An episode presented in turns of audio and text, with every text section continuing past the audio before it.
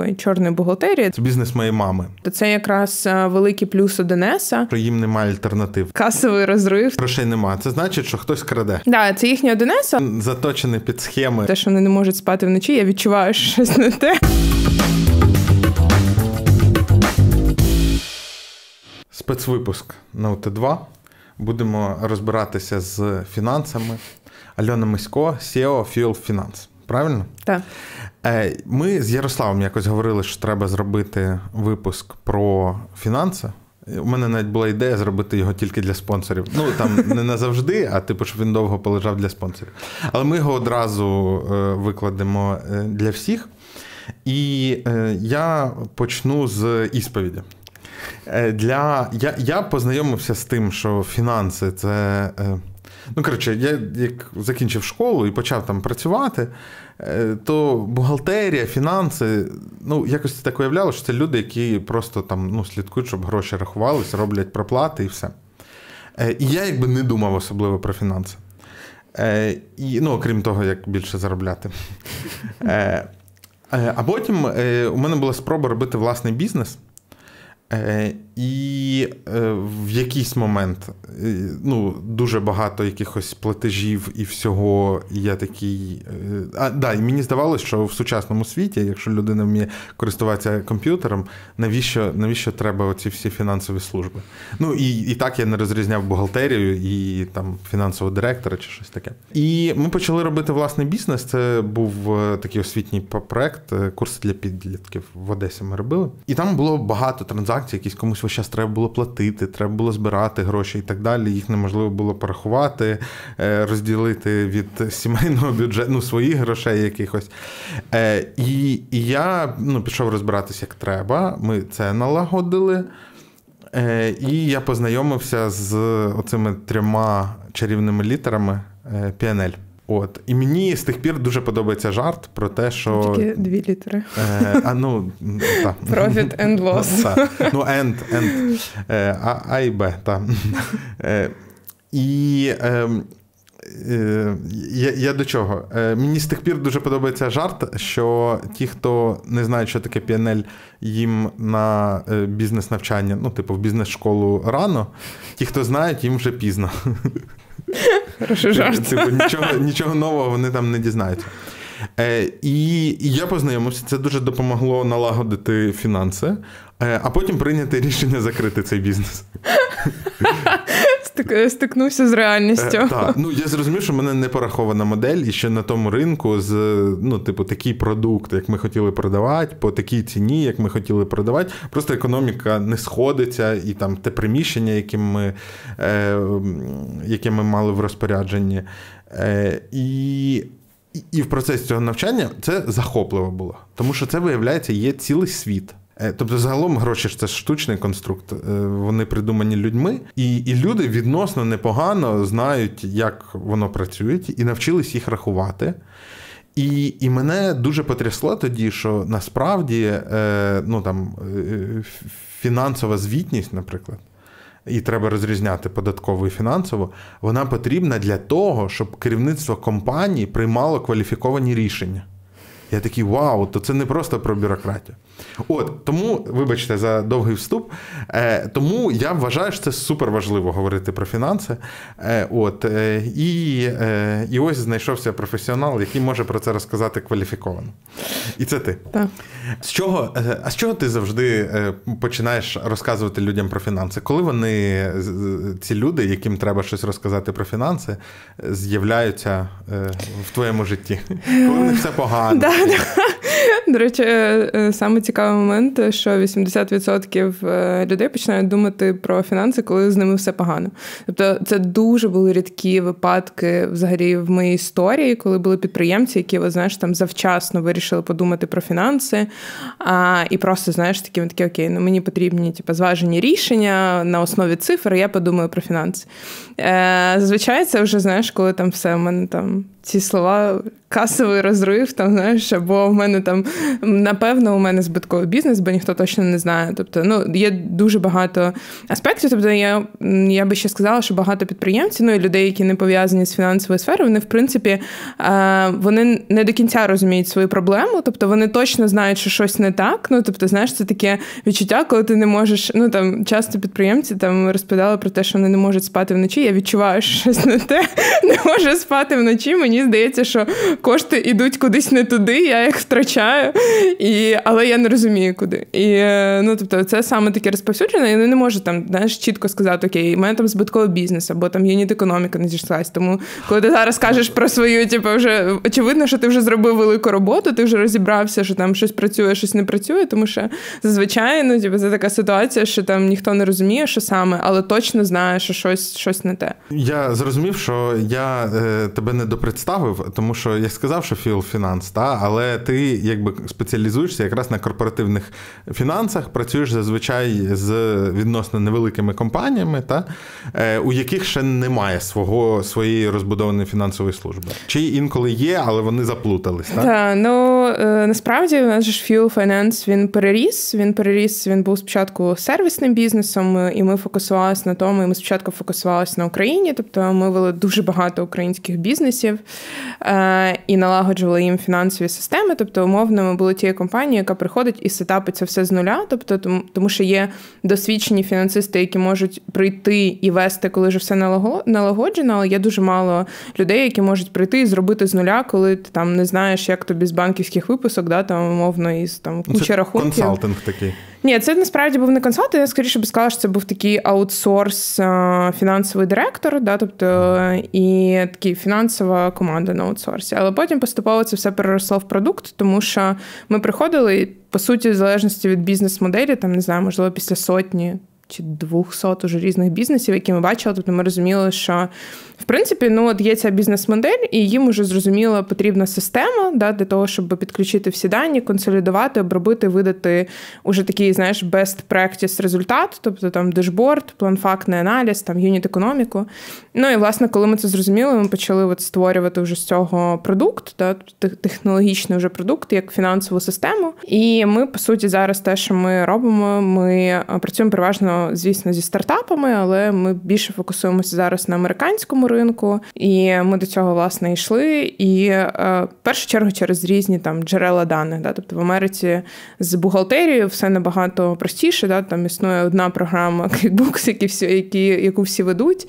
Ну, я... Це їхній 1С. Да, це їхній 1С, але він у всіх, він однаковий. Ну і звісно, немає ніякої чорної бухгалтерії. Да? Тобто все максимально Не просто. прийнято просто. Да, Немає такого досвіду, тобто ніхто навіть не думає про такі опції. Да? Там, там дуже straightforward думки з приводу податків, тому е, там набагато простіше консолідувати дані. Тому ми переключились на той на той ринок уже зараз з продуктом. І ви е, ви спеціалізуєтесь саме на фінансовому обліку, не бо не цьому не податковому. Не, не податковому. Ні, ні, не, не податковому, тобто саме управлінський облік. Е, ну, це можна назвати, тобто в Америці більш розповсюдження поняття Financial Planning and Analysis і е, Strategic Finance. Тобто, це умовно, якщо там уявити собі піраміду фінансів, да, тобто ми там часто пояснюємо, е, в принципі, особливо не фінансовим людям, що існує там піраміда, яка складається з кількох рівнів. Тобто, саме фундаментальний рівень це умовно там транзакції. Потім наступний рівень це перетворення цих транзакцій вже в конкретні строчки там в репорті. Потім репорти, тобто це три звіти, да, там умовно піанелька йшла баланс, і потім вже четвертий. Ось чому і... я сказав три літери в три репорти. Там три репорти. І, А потім вже два найвищих рівні це умовно рівень там планування і аналізу і рівень стратегічних фінансів. Ну і всі там фаундери, всі підприємці вони хочуть одразу на самий верхній рівень піраміди приймати рішення на базі даних, але якби весь вся проблема фінансів полягає в тому, що тобі треба пройти всі чотири рівні до. Ну якби і самі складні рівні зазвичай це нижні якби рівні, тому що в них найбільша кількість даних, яку яку треба оброблювати, збирати і перетворювати вже в зрозумілі там умовно графіки, на яких ти можеш подивитись, сказати, ага, ну ось тут у мене очевидно щось не те, треба піти розібратись. Я там знайшов інсайт, тобто тут точно треба приймати якісь рішення. Е, я згадав ще один приклад бізнесу, який я спостерігав, е, у якого не дуже з фінансовим обліком було. Це бізнес моєї мами. У неї магазинчик на ринку, і там в кращі часи там двоє людей працювало. І я пам'ятаю, що я з дитинства ну, завжди питав, скільки е, ти заробляєш. І вона казала: я не знаю, то треба порахувати і так далі. І я, коли трохи підріс, я був впевнений, ну коли вже такий старший підлітковий вік, що це вона так, ну, типу, з'їжджає, з'їжджає з теми. А коли я став прям дорослим, і е, вже явно їй не було сенсу е, ухилятися, я зрозумів, що вона реально не знає. Ну, тобто, щось е, щось ніби після закупки лишається, оте ніби моє, а там якось Ну, це насправді. Це ж поширена штука. Так, так, це насправді от проблема номер один. У мене прям знаєш, є п'ять топових фінансових проблем, які точно от відбуваються у багатьох підприємців, особливо якщо це їхній там перший бізнес. І номер один це дійсно просто змішування коштів особистих і коштів бізнесу. Тобто зараз насправді там банківська система існує супер круто. Тобто, ти можеш розділити. По перше, багато підприємців не розділяють свою функцію в бізнесі. Тобто, насправді у кожного підприємця є функція засновника і функція там директора, CEO, да, там бізнесу. І ти, як засновник, ти завжди отримаєш дивіденди. Це твій основний дохід. Да, там а кращому випадку. Кращому, ну це звісно, якщо да, бізнес добре йде. А друга частина це те, як ти, як директор, як CEO, ти маєш отримувати зарплату. Тобто це теж, звісно, залежить від там стадії твого бізнесу, да, тобто, але в будь-якому випадку є там лайфхак, тобто у тебе не знаю, ти відкриваєш там окей, уявімо собі стандартний український там невеликий бізнес. Тобто це або ФОП, або ТОВ. Та? Ну, СТОВ, тоді очевидно, що ти виводиш собі зарплату кудись, тобто ти не можеш стовки там, да, там розраховуватись карткою. Тобто це просто фіз... неможливо фізично. Але якщо ти ведеш ФОП, або там тебе банально, да, там тебе на картку заходять ці гроші, то очевидно, що ти не їх ти у тебе всі доходи, всі витрати з однієї. І ну, ми бачили багато таких кейсів. Знаєш, коли ми рахуємо там фінансову звітність е, компанії, там там сумка, знаєш, купівля сумки в бутіку. Тобто вона десь серед транзакцій бізнесу. знаєш, Просто розрахувався і все. Ну але очевидно, ти можеш просто завести навіть онлайн-картку. Вона дуже швидко робиться в приваті, навчити себе там виводити собі стабільну суму. Тобто, ти можеш там окей, ти плануєш собі на місяць вперед, ти розумієш, чи буде касовий розрив, чи не будеш, ти можеш нарахувати собі зарплату. Ти можеш її не вивести, це теж можливо, якщо тебе там в мінусі бізнес тобі треба докласти, але принаймні розділити грошові потоки, тобто не розраховуватись з одного рахунку одразу на два різні рахунки. Тому що оце перший цей базовий рівень піраміди, да, тобто де ти вже змішав докупи всі дані, і ти потім от сидиш вручну розбираєшся. Стратегічними фінансами не, не виходить. Тобто їх сумка в цьому потоку транзакцій тягне на дно. Та-та-та, були ще кейси з блокнотами. Тобто, реально, ну тобто, я думала, що знаєш, такого точно там вже не існує. Но, е, ну, окей, це було десь пару років назад. але реально були кейси, коли приходили там підприємці, сказали, я от веду все в блокноті. Тут у мене в блокноті записано, або там чеки зібрані. Ну, чеки, окей, там, ну тобі просто реально треба фізично це все перелопачувати. Ну і мені здається, що це теж е, великий виклик е, для України е, з точки. Ну тобто, зараз, в принципі, такий є процес. Всі шукають, куди піти з 1С. З'являється багато нових програм, в яких можна це все вести. І ось ця, знаєш, там діджиталізація там бухгалтерії, оплат, і просто знаєш, дійсно для малого середнього бізнесу, для великих компаній, які очевидно можуть собі дозволити там різні erp системи А для малих підприємців, щоб був зрозумілий там, знаєш, реально апка, не знаю, там просто програма, в якій ти можеш це все вести, в якій ти можеш заносити ці транзакції, це, звісно, ну такий нормальний виклик. Е, слухай, а давай зробимо такий трохи офтопік. Ти просто згадала про альтернативи 1С, е, але ж там з ними, хочу трошки про це mm поговорити, але ж там з ними проблема не в тому, що їм немає альтернатив. В якомусь сенсі там будь-який Google Sheet – це їх альтернатива. Але вони мають такі міцні позиції, тому що вони екосистемна компанія, яка створила навколо себе. Е, великий ринок, ринок інтеграторів, ринок uh інтеграцій, ринок. Ну, інтеграція має на увазі сторонніх рішень, які uh працюють з ними, а інтеграторів як тих, хто вміють її впроваджувати.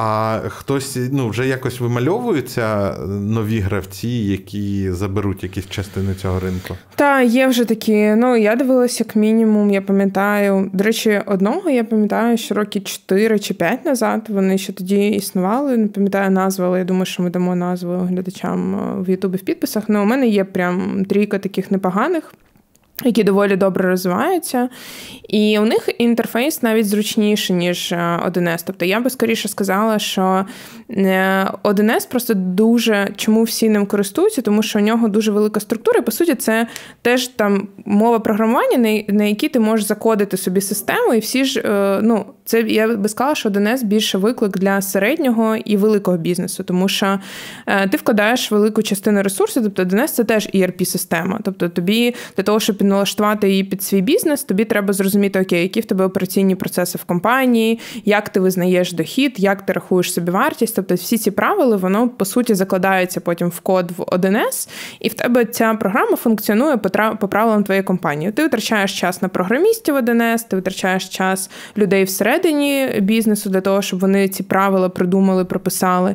І далі вони відповідно у тебе функціонує ця велика система, з якої з'їхати дуже складно. Ну, в принципі, з фінансових продуктів з будь-яких з них дуже складно з'їхати, тому що це місце, де збираються всі твої дані.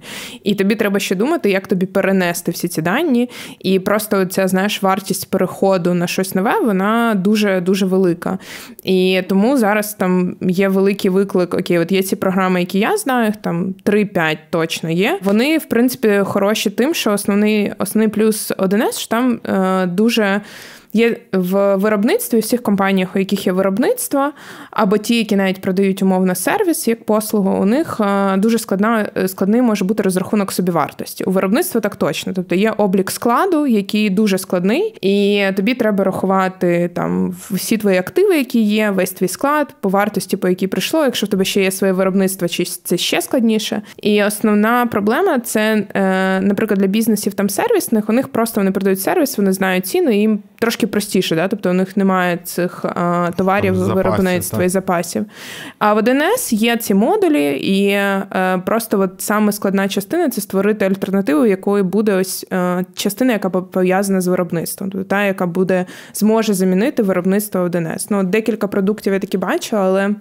Звісно ж, там питання потужностей, швидкості роботи, налаштування. І є дуже багато індивідуальних моментів у великих бізнесів, що тобі треба підналаштувати цю систему, закодити під себе. Тобто, ну це складніше, напевно, з іншої програми, тому що вони можуть бути не настільки теж гнучкими. Тобто альтернатива це там великі ERP, на кшталт там Microsoft Dynamics є, або ну це сильно дорожче. виходить. Да, да, це вже сильно дорожче, але ну з іншого боку, тобто я думаю, що це теж хороше хороше таке місце альтернативи, тобто хто зараз вирветься вперед з українських компаній, але знову ж таки, тобто питання розміру ринку, тобто розмір ринку України. Ем, доволі маленький, да? тобто, і якщо ти створюєш продукт всередині України, тобто мені здається, що ну тобто зрозуміло, що те, скільки ти витратиш на написання цього софта, якщо він буде використовувати стільки в Україні, да, тобто то ціна буде значно вища. Не знаю, А в Європі буде. Штатах, які домінують, який софт домінує в цьому сегменті? Ну насправді, от е, в Штатах у них е, у всіх QuickBooks 90% випадках використовують QuickBooks. У них QuickBooks ну, це теж... в рамках якогось масштабу, коли там переходять на SAP якийсь? Слухай, вони дуже довго використовують QuickBooks. Тобто є компанії, яких обороти там 30-50 мільйонів доларів в рік. Навіть є у кого сотні вже вони досі використовують QuickBooks. У QuickBooks просто є декілька версій. Він є онлайн, є десктопний, десктопні версії, вони більш складніші, вони чимось схожі на на міні-ERP-систему.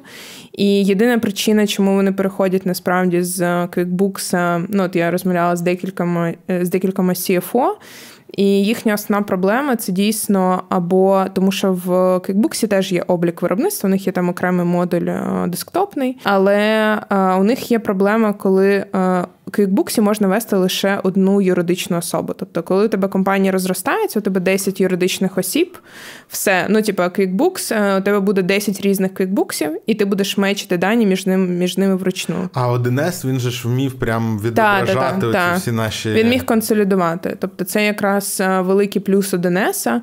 І якщо порівнювати умовно з на американському, ну він заточений під схеми від народу. Да, да, він реально от все зрозуміло, що він заточений під це. І е, дійсно там є консолідація з багатьох. ну, а українські бізнеси, давай 20 20 ФОПів, 10 товок. Ну тобто, і ти, якщо це будеш робити вручну, це все консолідувати. Ну це нереально. Тобто, тебе буде сидіти відділ фінансистів, які буде просто ці... да, да, да, да, будуть просто мечити там дані між собою. Ясно. Тут. Е... Такий ще момент, що е, от я коли у себе намагався навести лад, Е, я зрозумів, ну тобто, спочатку це виникає якась Excel-табличка, яку ти робиш отак, як ти та, сам та, її та. бачиш, там щось, е, потім вона якось трансформується. А потім, коли дізнаєшся про цих три таблички, ти розумієш, а, так їх уже придумали, як вони мають виглядати, і це так і має бути. А потім ще на якомусь наступному рівні, та, у тебе з'являється, от те, про що ти кажеш, да, там середній бізнес, а тут треба своя конфігурація, своя е, і, і так далі. Тому що оці, ну мені здається, оця система, зрозуміло, що фінанси в різних бізнесах займають. Ну, мабуть, є якісь бізнеси, які більш чутливі до свого фінансового обліку, а є, мабуть, якісь, які менш чутливі. Е, але це ж все одно хребет бізнесу. Е, Як казав Саша Соловйов, е, ну він казав про erp системи каже, а потім е, у когось в технічному відділі з'являється ідея, давайте купимо САП. Ця людина і погубить ком- вашу компанію. Так і є. І е. починається довга історія на роки. Е, так, ну вона на роки. З одного боку, з іншого боку, от я чув колись якесь інтерв'ю було з кимось з ретейлерів. Е, який казав, що SAP зробило там для рітейлу дуже гарне рішення, дуже класне. Але всі компанії, які працюють на САПі, вони однакові. Ну тому що це там хребет бізнесу. І ти, якщо ти робиш, у тебе там корпоративна структура починає мінятися через це. У тебе і і вони всі однакові. Ну і там і той, е, хто хто це говорив, він там казав, що вони там мало не свій софт роблять, бо для них е, там важливо, значить, в своїй ретейл мережі бути панками. Е, От. Е, І е, я це все до чого? Е, До того, що е, ну, ця культура обліку вона впливає на те, як ведуться справи в компанії. Е, От я співпрацюю з багатьма організаціями, і є, наприклад, ті, де там високоплатіжна дисципліна. От мені прям я знаю, що от це буде там останній день місяця, і до 12-ї Якщо там гроші не зайдуть, то це, мабуть, хтось захворів чи щось сталося. Але такого жодного разу не було. У когось там воно вільніше, е, і і це впливає і на корпоративну культуру, і все таке. Але є оця база цих три е, документа, звіта. три звіта, репорта. Розкажи про них, навіщо вони і кому потрібні? Е, Та насправді ці три звіти, тобто це такий е, фундамент, з якого складається там фінансова звітність. Тобто є е, звіт про прибутки і збитки, той же самий Profit and Loss Statement, той же самий P&L, той же самий Income Statement, всі його називають як завгодно, але він насправді про прибутки і збитки. Є другий звіт це звіт про грошові потоки. Це кешфлоу звіт, і є третій звіт баланс, тобто баланс, в якому є твої активи пасиви. Е, і, власне, якщо подивитися на ці звіти, да, тобто, то е, перший звіт, тобто PNL, да, тобто той же самий там про прибутки і збитки, він, в принципі, показує, чи твій бізнес прибутковий, чи він збитковий. Е, Він показує тобі твої доходи, твою там собівартість, прямі витрати, да, і, відповідно, всі твої операційні витрати. Це по цій піраміді фінансів. Можна сказати, що це транзакції? Е, транзакції наповнюють всі ці звіти. Тобто, перед тим як взагалі скласти ці звіти, тобі потрібні дані. Да? Тобто, uh-huh. ти не можеш їх сісти і просто там з голови написати. Тобто, умовно, для того, щоб скласти ці звіти, ти береш там свої банківські виписки. Банківські виписки це там рух твоїх грошових коштів. Але в тебе в бізнесі існує не лише рух грошових коштів, і це насправді той фактор, який починає ламати мозок будь-якого підприємця. Ну тобто, все ж просто гроші прийшли, гроші пішли. Ну тобто, ось все, що залишилось, це прибуток. Да? Тобто, звичайно, мислі так. Але е, PNL, він рахується по методу нарахування. Тобто там немає е, гроші пішли, і гроші пішли. Тобто, от кешфло звіт у тебе буде якраз гроші прийшли, гроші пішли. Скільки грошей залишилось там на яких рахунках? А pnl звіт він рахується методом нарахування. Ну, наприклад, е, якщо ти відвантажуєш, наприклад, не знаю, якийсь товар, ти продаєш товар, і ти відвантажуєш цей товар своєму покупцю. І, наприклад, у тебе покупець, да, він там заплатив, наприклад, аванс, а потім заплатив постоплату. І ти, наприклад, по грошам, там не знаю, він тобі заплатив в цьому місяці аванс, а в наступному, коли отримає, заплатить там тобі постоплату. Все, все, що прийшло умовно авансом, якщо товар прийшов йому в цьому місяці, да, то ти в дохід по піанелю собі можеш зарахувати повну вартість цього товару. А не тільки там, умовно, там 100 гривень тобі має пройти, 50 ти там отримав, 50 пройде в наступному місці. Тобто в піанелі в доході ти вже можеш зарахувати 100, якщо е, покупець вже отримав повністю цей товар, але він, наприклад, не заплатив тобі постоплату. В цей же момент в кешлоу у тебе буде 50 гривень, які прийшли, і інших 50 ще не буде.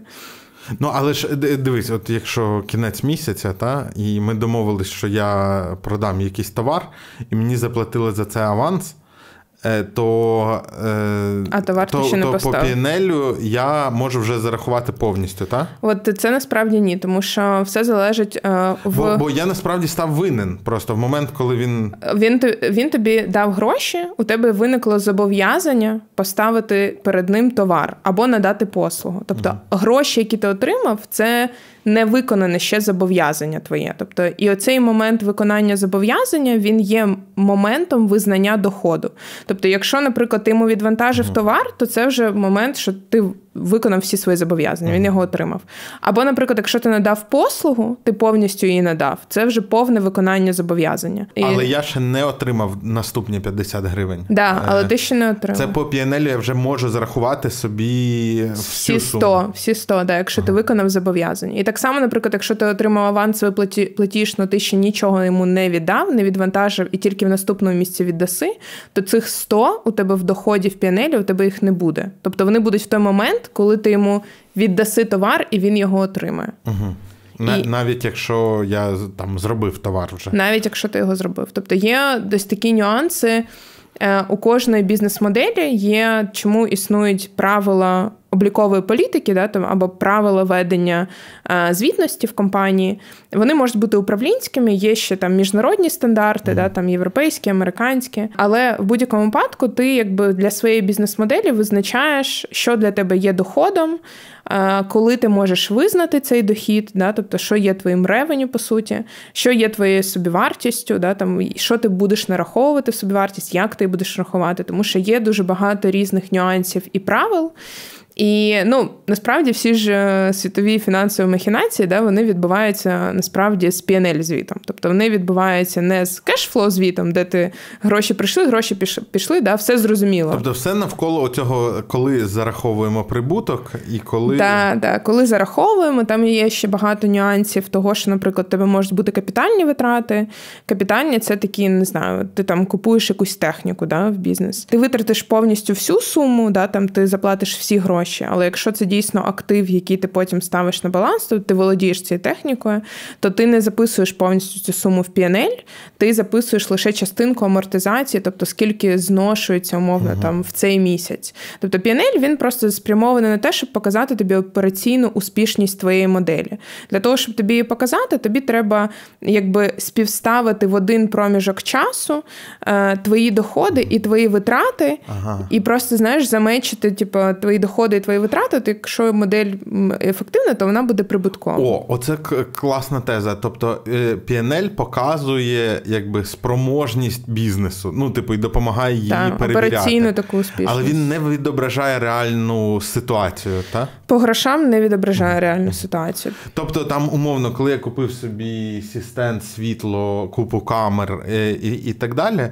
Е, це означає, що з точки зору кешфлоу у так. мене мінус, скільки б я не продавав да, реклами, да, на дуже тривалий період. Так.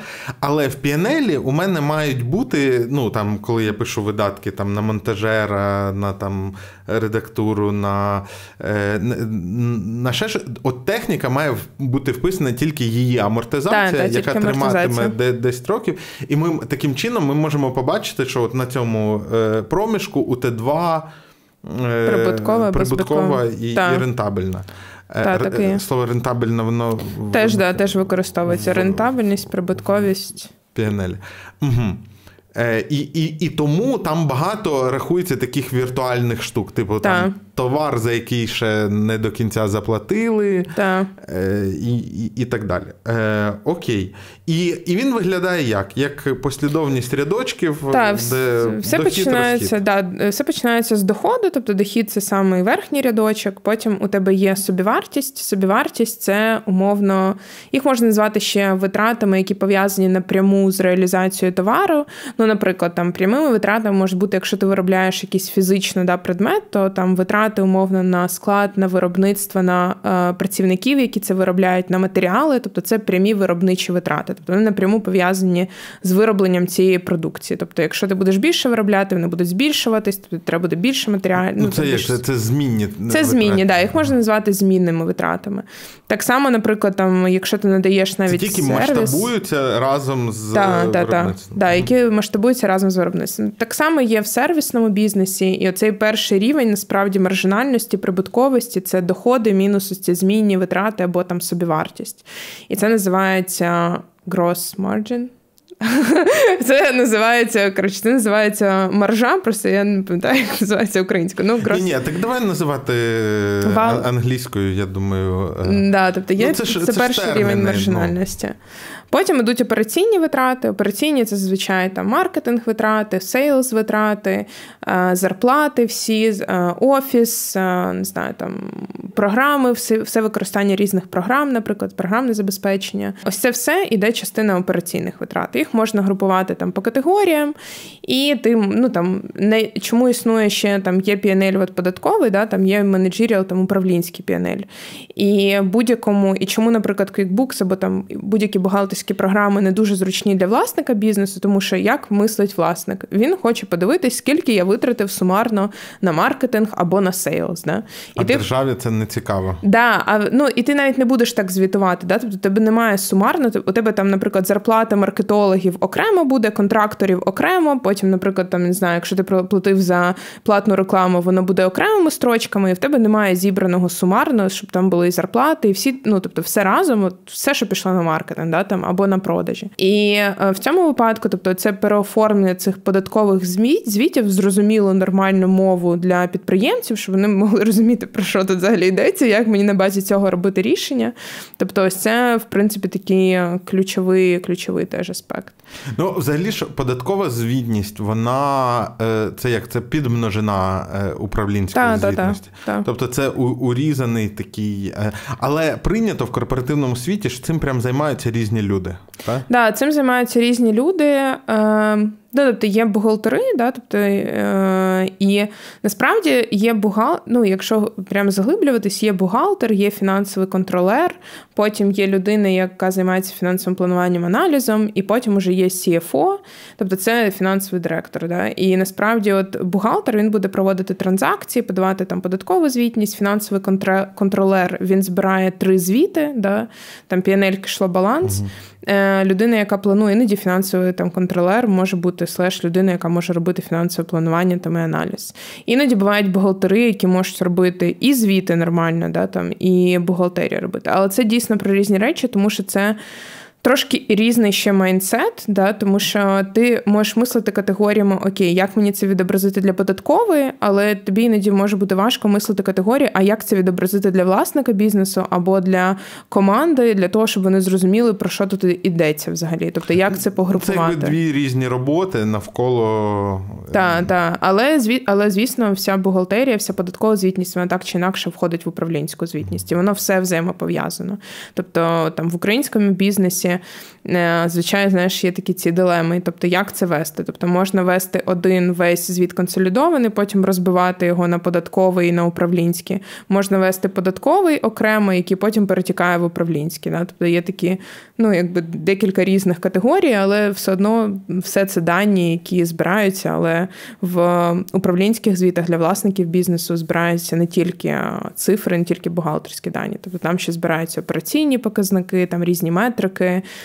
там не знаю, KPI розраховуються. Тобто, це такий більш зрозумілий е, рівень для підприємців. Е, повертаючись до е, трьох чарівних звітів. репортів та звітів, так з пінелем розібрались. Ну ну і остання строчка там, звісно, є прибутки до оподаткування, податки, угу.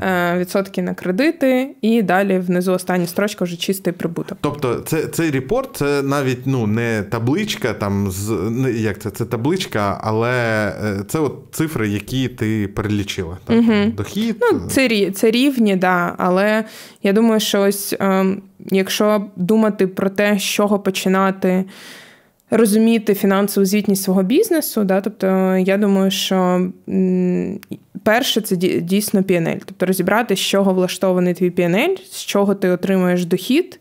На що йдуть твої ключові витрати, яка динаміка їх із місяця в місяць, тобто, і в принципі зрозуміти, чи твій бізнес прибутковий чи ні. Бо дуже часто коли власники бізнесу, наприклад, кажуть, що у мене касовий розрив, або там не вистачає грошей, щоб заплатити зарплату. Це може бути банальна там ситуація, що тобі просто хтось не оплатив, да, або в тебе виникли непередбачені великі витрати в цьому місці. А може бути банально, якщо це повторюється вже дуже багато місяців, то скоріш за все твоя бізнес-модель збиткова, да, там і твого прибутку не вистачає для рефінансування е, твого бізнесу, да, і тобі от тебе постійно є цей касовий розрив. Тобто тому от від піанеля, в принципі, тягнеться все, щоб зрозуміти, окей, чи цим взагалі варто займатися, чи не варто. Чи тут Ну тобто, якщо в піанелі, якщо піанель зроблений коректно і там все сходиться, а грошей нема, це значить, що хтось краде. Це теж, до речі, ну тобто є така, є в принципі хороші фінансисти, вони можуть розкласти, да, тобто як від прибутку дійти до чистого грошового потоку, тобто ті гроші, які в тебе зараз залишились на рахунку. Тобто там не так багато махінацій, да, тобто у тебе є декілька статей, які впливають на різницю між прибутком і грошами. Тобто там умовно є дебіторка, яку тобі не оплатили, да, там і хтось, наприклад, із а, е, твоїх клієнтів. Дебіторка ще... це коли я товар зробив і поставив, а мені а тобі не заплатили. Не да. А є кредиторка, коли ти, наприклад, тобі щось Гроші поставили. Отримав, а товар ще навіть не почав. Ну, виробляти. це трошки не так. Кредиторка це коли, наприклад, тобі щось поставили, а ти ага, за це не заплатив. Не і відповідно ну, є ось такі різні різні варіанти. Тобто можна розкласти там прибуток, да, там чистий грошовий потік. І це ну, хороша вправа насправді робити раз в місяць, звіряти, тобто, який у тебе є прибуток, і який в тебе є чистий грошовий потік. І знаходити відповідь на питання, в чому є різниця. Чому? Тому що це може бути через дебіторку, да, тому що прибуток, звісно, це круто, але якщо у тебе прибуток, я не знаю, там 20%, 30%, не знаю, 10 тисяч доларів, а ти в результаті по грошовим потокам у тебе там одна тисяча доларів, яка приходить, да, тобто, то очевидно, ну і це якби особливо, якщо це може бути борг від клієнтів, він може накопичуватись. Там треба далі вже придумати варіанти, як працювати з заборгованістю від твоїх клієнтів. Да, тобто, і ти вже розумієш, в принципі, на що тобі треба сфокусуватись, тобто, де основні існують е, ризики, да, тобто, де основні зараз є червоні пропорції, куди треба направити зусилля. Ну і навколо е, Просто мене теж свого часу вразило, коли я дізнався, що різні рітейлові моделі, наприклад, е, ми тут багато, мабуть, будемо згадувати торгівлю, тому що вона по обліку, мабуть, найскладніша. так? Да, одна одна із найскладніших. От, е, Там різні моделі, вони. Різні принципи роботи з оцими речами, вони прям впливають на те, який продукт маємо. Угу. От я пам'ятаю, що. Наприклад, ну там метро працює з постачальниками, працювало. Це інформація станом 15 років тому. Зовсім не так само, як, наприклад, там Сільпо і Фозі Груп. Так. Бо там для якихось своїх непрофільних, неосновних товарів, там я не знаю, компакт-диски от стоять на цих стійках, і зараз вони на заправках стоять. І там, от там умовний Сільпо він брав їх під реалізацію. Типу, угу. от ми беремо, вони взагалі не наші. А коли ми продамо, то потім, через три місяці, ми за них заплатимо вам. А якщо не продамо, то повернемо е, назад. А, наприклад, метро, вони у них була просто відсрочка е, платежа, і тоді це там для постачальників було космосом, тому що вони все, що взяли, все продадуть, а тобі заплатять через три місяці, але точно за все, що взяли. Угу. Е, І е, зараз я от слухав інтерв'ю на Форбсі з SEO, здається, Аврори. Угу. Е, Там одна з вони з рітейлових мереж найбільше виросли минулого року. Е, ну, знаєш, та, це One Dollar Е, формат. І от у них одна з фішок, що вони там супер дружелюбні до постачальників, у них мінімальні відсрочки, в них немає штрафів. Тому що так, великий рітейлер, е, це зовсім не про фінанси, але теж вражаючий факт. Е, ну тобто, там якомусь АТБ, якщо ти виробник пива і в тебе замовили три машини, і вони мають приїхати з точністю до 15 хвилин. Якщо вони запізнюються, то ти маєш їм віддати їх безкоштовно, ну чи там за половину вартості. І вони теж там на цьому, ну, за рахунок обсягів і все таке. Так от е, там Аврора, ну як вони кажуть, я не знаю, чи це правда. У них там це така компанія утворююча штука, що вони дуже там дружньо ставляться до постачальників, у них гарні умови, в них там маленькі відсрочки, вони інколи авансують виробництво. Це для рітейлерів не, не мислимо. Е, І в них, тим не менше, це теж все сходить. Є там мережі, які принципово, наприклад, не нарощують свої капітальні видатки. У них там все в оренді. Угу. Є ті, які навпаки там купують. І ну, і навколо цього виходять е, геть інші продукти. От це я продовжую захоплюватись тим, наскільки це важливо, хоча про це мало хто знає це просто є дуже багато різних нюансів. Тобто, це все насправді про а, гроші. Тобто, в ці всі бізнес-моделі, тобто, ну. Я декілька разів е, рахувала фінансові моделі таких мереж, ну тобто саме от які умовно як точки, да, там як АТБ, ну може трошки поменше. І це, звісно, ще ті, не знаю, є такі cash cows в англійській мові такий термін. Да, Тобто у у, цих у цієї бізнес-моделі, якщо ти відкриваєш не одну точку, а у тебе там, наприклад, уже є 3-5 точок, це насправді дуже, тобто не можу сказати, що це прибуткова модель, але по грошовим оборотам, по грошовим потокам, які ти отримаєш тобто це велика кількість грошових потоків.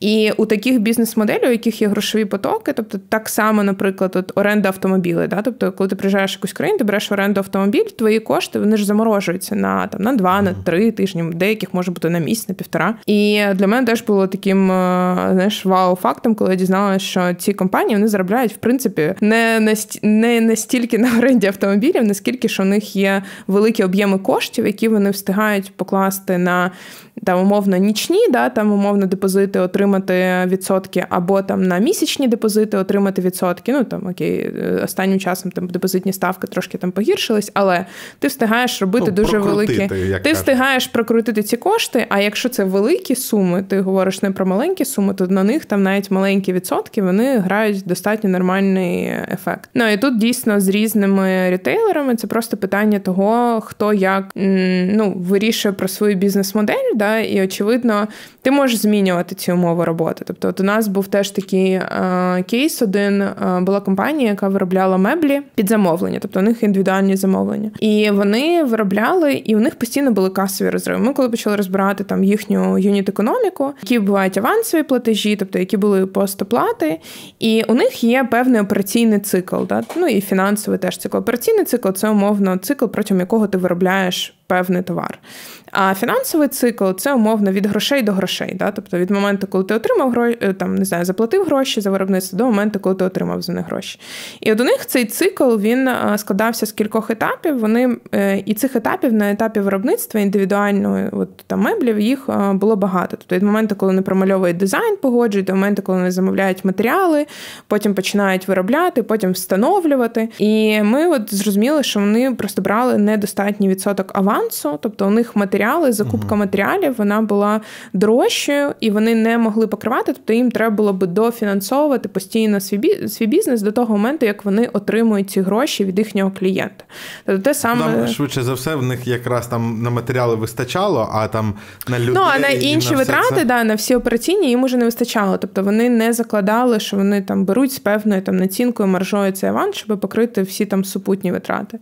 І ну, ми потім змінили їм там модель, в них просто буквально збільшився там 15% аванс, і ми просто його збільшили. Не був критичним, тобто він був абсолютно нормальним. Там, І у них ну, просто цей касовий розрив він просто зник. Ну, Тобто це от такий там маленький да, там, фактор. З виробництвом теж така сама історія. Тобто, ти перед тим, як продати щось, да, тобто чому виробнича модель складна. Ти її не можеш почати без інвестицій. Тобі треба закупити товари, матеріал, сировину, ти інвестуєш це виробництво, потім ти виробляєш це, і потім це все ще знаходиться у тебе на складі, і ти не знаєш, як швидко ти його продаси. Да? Тобто ти не можеш попит і пропозицію врівноважити. І воно, на відміну від грошей на рахунку, не приносить Да, нічого не приносить. Тобто є ці активи, які не гроші. І швидкість ось цих циклів, ем, ну мало хто да, про це знає. Це от якраз той приклад, який ти наводиш про цикл, да, тобто це теж цикл обороту грошей. Тобто ті, хто умовно беруть товар під реалізацію, а віддають гроші потім, тобто, відповідно, у них цикл да, там або дуже маленький, або навіть від'ємний. Тобто вони від'ємне, тому що вони беруть ці гроші, користуються ними, а потім віддають. А ті, хто дають аванси, да, тобто і потім вони отримують ці гроші, то у них відповідно цей цикл е, фінансовий він довший. Да, тобто, і ось цей е, ці цикли в виробництві вони більші, тобто їм треба вкласти гроші, потім вони їх отримують. І якщо ти розумієш, як. Якщо ти розумієш, як цей цикл влаштований, тобто скільки днів, де, і ти розумієш, як організувати свою бізнес-модель таким чином, щоб ці цикли оптимізувати, да, тобто і там десь отримувати гроші швидше, то є так само приклад там fashion-бізнесу. Був, тобто є B2B бізнес-модель fashion-індустрії, є B2C бізнес-модель. B2B, коли ми кажемо про ну, такий люкс fashion, да, там, там, де є власне виробництво, там дизайнери, е, вони поставляють, коли товари B2B, да, там на іноземні ринки, у них теж є ця е, штука, що вони спочатку виробляють, відправляють, потім можуть три, а і шість місяців чекати на платежі назад, і їм треба дуже багато інвестувати. Тобто ось цей уявний робочий капітал, да, тобто про який всі кажуть, оборотний капітал, всі не розуміють, що це. Да, тобто це оборотний капітал, це умовно ті кошти, які тобі треба вкинути, щоб твій бізнес функціонував. Е, дуже часто ти можеш е, грати зі своєю бізнес-моделлю. Ну, наприклад, одне із рішень ну, на теж на фешн-бізнесі було на одному, е, що вони робили B2B бізнес-модель, вона суперприбуткова по, по маржі саме, але вона по грошовим потокам не дуже вигідна, тому що ти дуже довго чекаєш, тобі треба дофінансувати. І прийняли рішення, що треба більше інвестувати в B2C модель, тобто продавати самостійно через сайти, розганяти свої продажі, тому що це швидкі гроші одразу, можливо, менше Тому що мережі дуже повільно Так, так, так, дуже повільно. Але ти умовно можеш робити акцент на B2C модель і заробляти ці гроші швидше. Ну тобто, ну так, е, тобто я от коли кажу, що там умовний сільпо е, платить е, там гірше ніж Аврора, так, це це тому, що Аврора в своїй бізнес-моделі знайшла десь іншу шпаринку. Тобто в них там кардинально інша маржа там ну на продажі товару, ніж у сільпо. А сільпо зі своїми націнками не може собі дозволити. Да, да, це все залежить Е, бути таким добрим. Е, от Це різні групи товарів і е, все таке. Але оці шпаринки вони всі шукаються в піанелі, правильно?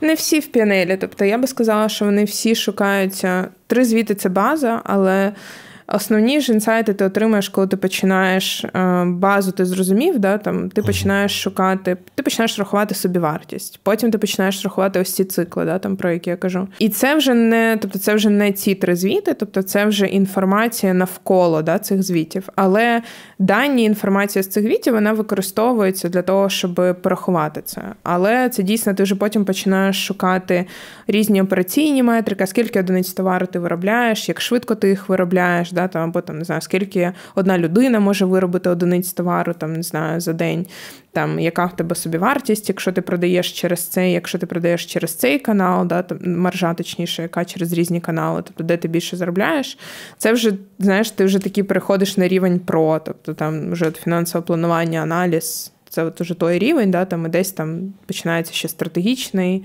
Тобто, коли ти там вже починаєш гратись, то ну там один із прикладів, тобто, чому ем, ну, фінанси це не тільки да, там про ці цифри. Фінанси це в дуже багатьох випадках це про накопичення даних, да, і далі ти просто можеш грати з цими даними і приймати рішення. Ви займалися цією бікдатою до того, як з'явилося це слово. Так, Ну і насправді, тобто є такі дуже круті моделі, які ти можеш проганяти в своєму бізнесі, починаючи від ціноутворення. Тобто, ну, якщо ти збираєш дані, в тебе достатня кількість даних, тобто яка статистично є значимою, да, там, то ти можеш е, ці дані варіювати і будувати різні моделі. Тобто, умовно, там регресійні моделі, да, там це вже такий next level, але ти можеш побудувати, наприклад, зрозуміти, яка ціна е, буде саме оптимальною для твого продукту, яка буде врівноважувати попит і пропозицію, і відповідно буде давати тобі найбільшу маржу.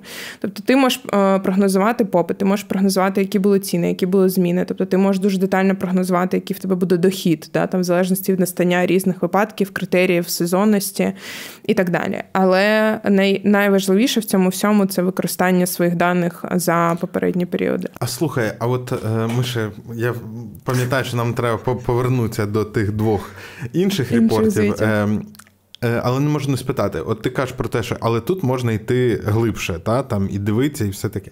І воно якось рано чи пізно е, ну, доходить до того, що фінансовий директор якби задає питання: а що тут така велика відстань між станками в цьому цеху. Їх же ж можна поставити щільніше, і тоді у нас е, зміняться ці. Е, і от цікавий момент, та, що управлінською податковою звітністю бажано, щоб різні люди займалися, бо це геть інша робота. А з іншого боку, е, чомусь фінансові директори йдуть і розказують часто, як розставляти станки в цеху, е, чи як там софт писати, в, чи, чи як там програмістів наймати. Як це відбувається? Ну, в тому плані, ну таких же ж кейсів чимало, чи ну, коли у відповідальності фінансового директора піти і щось подивитися, що там з процесами відбувається на землі, і про цих людей зазвичай кажуть, ну, приходять, всі гроші забирають, і тепер стає погано. Ні, ну насправді вже мені здається, що інша ера фінансистів, і в принципі є різні фінансисти. Та? Тобто фінансовий директор. Давай так, ще просто мені здається, в Україні існує дуже часто плутають. Тобто, ну от багатьох компаніях я бачила, да, там що головного бухгалтера називають фінансовим директором. Тобто фінансовий директор це не головний бухгалтер. Ця людина може розуміти бухгалтерію і податки. І там бажано, щоб вона її да. Да, ну бажано, щоб да, вона її розуміла, але е, очевидно, що фінансовий директор це так само умовна людина-аналітик, да, тобто людина, яка може поставити правильні питання і яка може добре проаналізувати дані. Да, тобто з точки зору грошей, з точки зору грошей, тому що всі ж рішення вони не лежать. Ем, вони не лежать в такій примітивній сфері, як знаєш, там окей, отут забагато витрат зменшимо. Да? Тобто, ну це дуже примітивний рівень управління. Ну він може існувати, да? тобто, але ти ж не можеш зменшити там витрати ті, які тобі приносять дохід, да? тобто ті, які є стимулюючими для доходу. Ну тобто бувають такі кейси, але очевидно, що твій бізнес там може загнутися. І треба це помилки швидше. Да, це такі помилки. Тобі відповідно ось ці питання, які задають фінансисти, да там а чому там, а чому нам саме ось цей потрібен? А чому не цей потрібен? Там я не знаю, апарат, да, там, або е, не знаю, а чому вони там стоять саме так, а не інакше. Ну тобто, це вже питання далі до операційної моделі, до того, як влаштоване виробництво. І ну дійсно там ну був такий один кейс, я пам'ятаю, е, я ходила на виробництво пекарні. Ну, тобто, є певні, ем, є певна пропускна здатність, да? тобто ти ж все одно рахуєш е, там собівартість, вона теж залежить від того, окей, як швидко, наприклад, ті люди, яким ти платиш умовно або фіксовану зарплату, можливо, ти платиш зміну за кількість виборів виробленої продукції, але якщо ти платиш навіть за годину, у тебе залежить, скільки людина буде робити там за годину. І іноді, як би це там дивно не звучало, там чому Макдональдс влаштований так, як він влаштований. Да? Тобто е, у них все стоїть близько, тому що вони можуть швидко виробляти і багато видавати продукції. І оця там не знаю, логістика організування простору, да, там кухні, е, воно теж важливе. Тобто там один раз пам'ятаю, теж була на пекарні, де я приходилась і дивилась просто, як все влаштовано, наскільки ця цепочка функціонує нормально, просто для того, щоб зрозуміти, чи не буває десь, знаєш, там заминок якихось, і там не знаю, продукція десь просто застріє на якомусь етапі, і в результаті там за день видають менше там товару, ніж потрібно, да, там відповідно собі вартість може зростати. Ну тобто, це такі якісь, знаєш, там неявні зовсім маленькі речі, вони може не зра не одразу зрозумілі, але це фінансове да, там управління, воно не стільки про навіть про ці три звіти, воно про те, наскільки ти глибоко хочеш зануритись, чому щось існує саме так, і там дані, цифри, там різні показники, метрики, вони просто можуть тобі відповісти на ці питання. Да? Там Ти можеш порівняти одне з іншим, і оцей аналіз він уже там такий рівень, який тобі додає дуже багато спектру для правильного прийняття рішень. Мені здається, що що от такі інтервенції фінансистів в, в якісь інші частини компанії це насправді нормально. Тому що, е, ну, мабуть, не тоді, коли фінансовий директор розповідає, що робити, а коли якраз задає питання. Е, тому що, ну, якщо вже слідувати цій метафорі, що гроші це кров бізнесу, та, ну, ну, ми ж насправді а. Е, там детектуємо проблеми з печінкою по аналізам крові. Та? Так тому, і є. Ну, тому що це впливає. І і цілком можливо, що якісь проблеми якісь проблеми розкручуються від фідбеку користувачів. Та? Вони там кажуть, що погано пахне там в закладі, наприклад. Та-та. А а якісь можуть розкручуватись від грошей, е, і це ну, Та. цілком ок. Ну, ти можеш просто знаєш побачити тригери. Ну тобто, чому графіки? Да? Чому графіки це добре? Тому що. Коли ти бачиш велику простиню цифр, да, тобто ти не завжди можеш уловити якісь деталі. Тобто ти ну, око просто замилюється, ти щось опускаєш. Ярослав все в, про себе рахує і бачить. Коли ти бачиш графік, тобто ти одразу бачиш. Ага, окей, тут чомусь раптово впало. Тут там ми планували стільки, то вийшло то стільки. А чому стільки вийшло? Тобто, о, ось ці дані, да, там цей аналіз, вони тобі знаєш, як е, не знаю, у тебе це як пульт управління, да, там, і ти розумієш на цьому пульті управління, окей, ось тут цю кнопку треба натиснути, а тут теж треба щось натиснути. Тобто, очевидно, що тут десь щось не сходиться, пішло не так. Чому не так? І ось ці питання, тобто, воно ще дуже добре працює навіть на команду всередині. Тобто, я знаю, що багато підприємців, да, тобто вони. Часто ще існує цей якийсь фактор, боятись поділитися, знаєш, е, фінансовими даними е, зі своїми там зі своєю командою, що відбувається в бізнесі, але Дуже часто з того, що я бачу, що е, в принципі твоя команда, менеджери, вони можуть дуже добре зростати, якщо їм дати самим це аналізувати. Да? Тобто ти просто показуєш, окей, от я дивлюсь там так і так. Да? Там, І людина сама може проводити цей аналіз, і в неї, знаєш, такий самоаналіз відбувається. Тобто вона може сама знаходити дуже багато інсайтів, а куди їй треба копати. Да? Тобто не чекати, що там не знаю, директор, там CEO або там і старший менеджер прийде і скаже, дивись тут. Да? Тобто ти можеш за рахунок там не знаю цих графіків, цієї аналітики, да, там в постійному форматі, ти можеш дати людині інструмент, з яким вона сама буде аналізувати і знаходити відповіді на питання. До речі, е, це ж таке релігійне питання про відкритість фінансових даних всередині компанії. І традиційно вони зазвичай закриті і доступні топ-менеджменту і е, адміністратору ОДНС. Е, от, е, І це і фінансисти з сейфом. Та, е, і і якщо вони дозволять, то тоді SEO. От, е, А зараз є багато компаній. Ну, зараз часто, ну, чим більше в нашій економіці з'являється якихось. Ем, ну, спрощуються транзакції, uh якби світ стає прозорішим, всі більше кооперують один з одним. З'являються компанії, які маленькі і оперують великими фінансами. В деяких таких компаніях експериментують з тим, щоб робити фінансову звітність відкритою всередині компанії. З твого досвіду, це ну, більше гарна практика чи, чи ні? Ну, ми робимо відкриту фінансову звітність. У нас прям є раз в місяць зустріч з усією командою, тобто всі без виключень, не тільки executive, і ми презентуємо наші фінансові показники. Тобто ми кажемо, який у нас був revenue, чи ми profitable були, які в нас runway, тобто яка в нас ситуація, незалежно від того, там це погані чи хороші показники. Ми про них розповідаємо. Тобто, звісно, що не про всі, вони я всі ну, не потрібні. Всі в фінансах розумієте. Але мені здається, що це хороша практика. Я бачила багато компаній, які дійсно роблять те саме. І я хочу, ну тобто, да, дійсно переважно там стартапи, мені здається. Ну і в малому середньому бізнесі теж в багатьох компаніях е, я це бачила. В більшій, звісно, кількості не показують. Ну і там працівники не будуть знати. Але мені здається, що це. М- Таке, знаєш, це дуже реально інтимне питання. Завжди про гроші всім складно говорити. І але при цьому, знаєш, це така відкритість. Тобто, твої працівники в компанії вони ж теж мають почувати себе впевнено. Тобто, якщо є якісь фінансові проблеми, да, тобто я не знаю, все одно ці фінансові, знаєш, там слухи про те, що хтось там не отримав зарплату і ще щось. Тобто вони все одно будуть е, ширитись компанії, вони скоріше будуть викликати більше питань, ніж відповідей. І мені здається, що ось така відкритість, вона в принципі показує що компанія може ну, що в принципі люди в компанії можуть довіряти компанії, да, там що з фінансової точки зору, тому що твої працівники це теж стейкхолдери. Да, тобто є стейкхолдери, всі люди, які зацікавлені в фінансовій успішності твоєї компанії. Це можуть бути інвестори, це можуть бути власники, це можуть бути менеджери, кредитори, банки і працівники так само.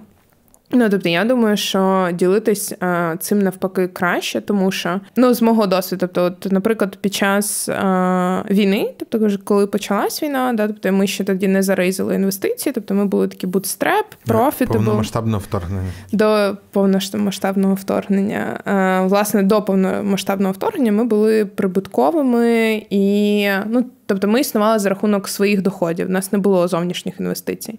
Тобто, у нас були резерви, які були з цих прибутків. І е, ми, власне, постійно ділились там фінансовими даними компанії. Це не перша криза, яку ми переживали разом з командою. До цього у нас був ковід, і під час ковіду, тобто всі так знали фінансові цифри, і там умовно під час ковіду там впав дохід в два рази одразу дуже швидко.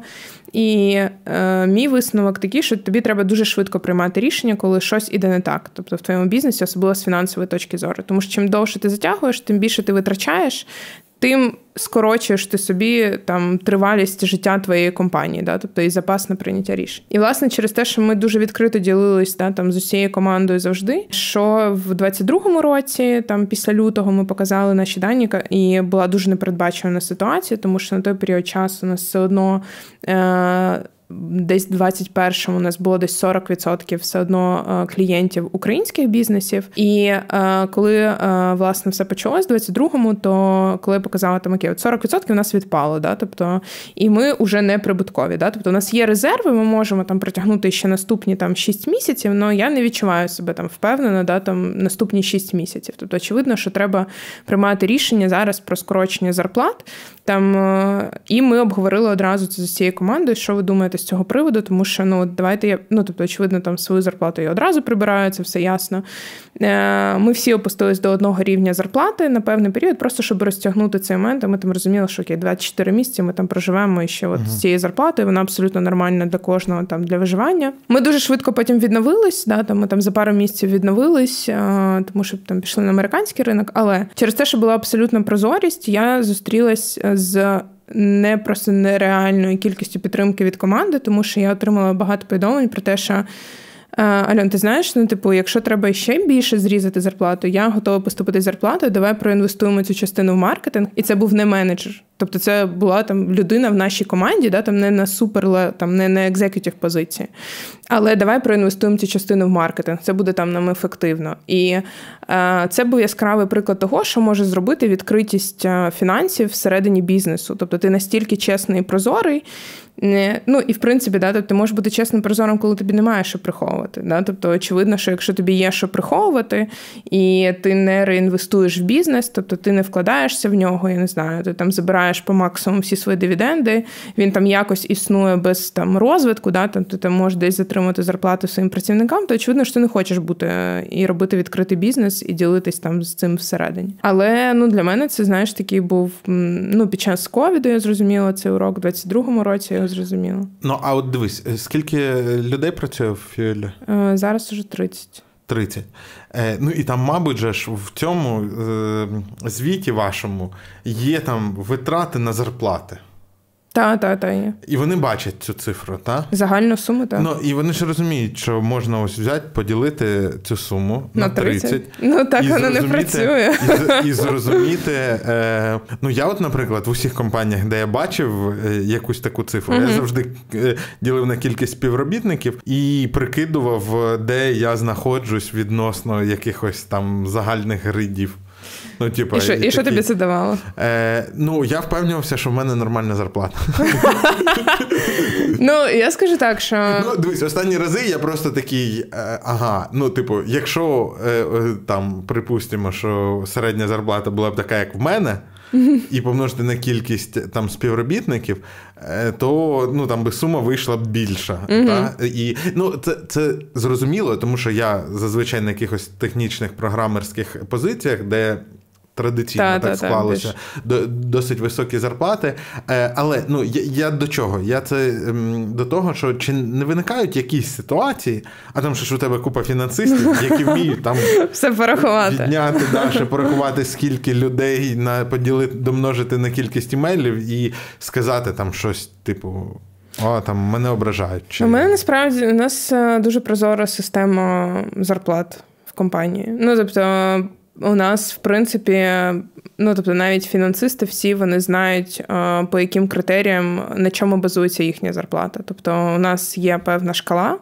Е, в залежності від якості, від там умовно від твоїх навичок, від швидкості розвитку, від е, того, які в тебе є скіли, яких е, яких клієнтів ти ведеш умовно, кому ти можеш розібрати да, там фінансову звітність, який рівень.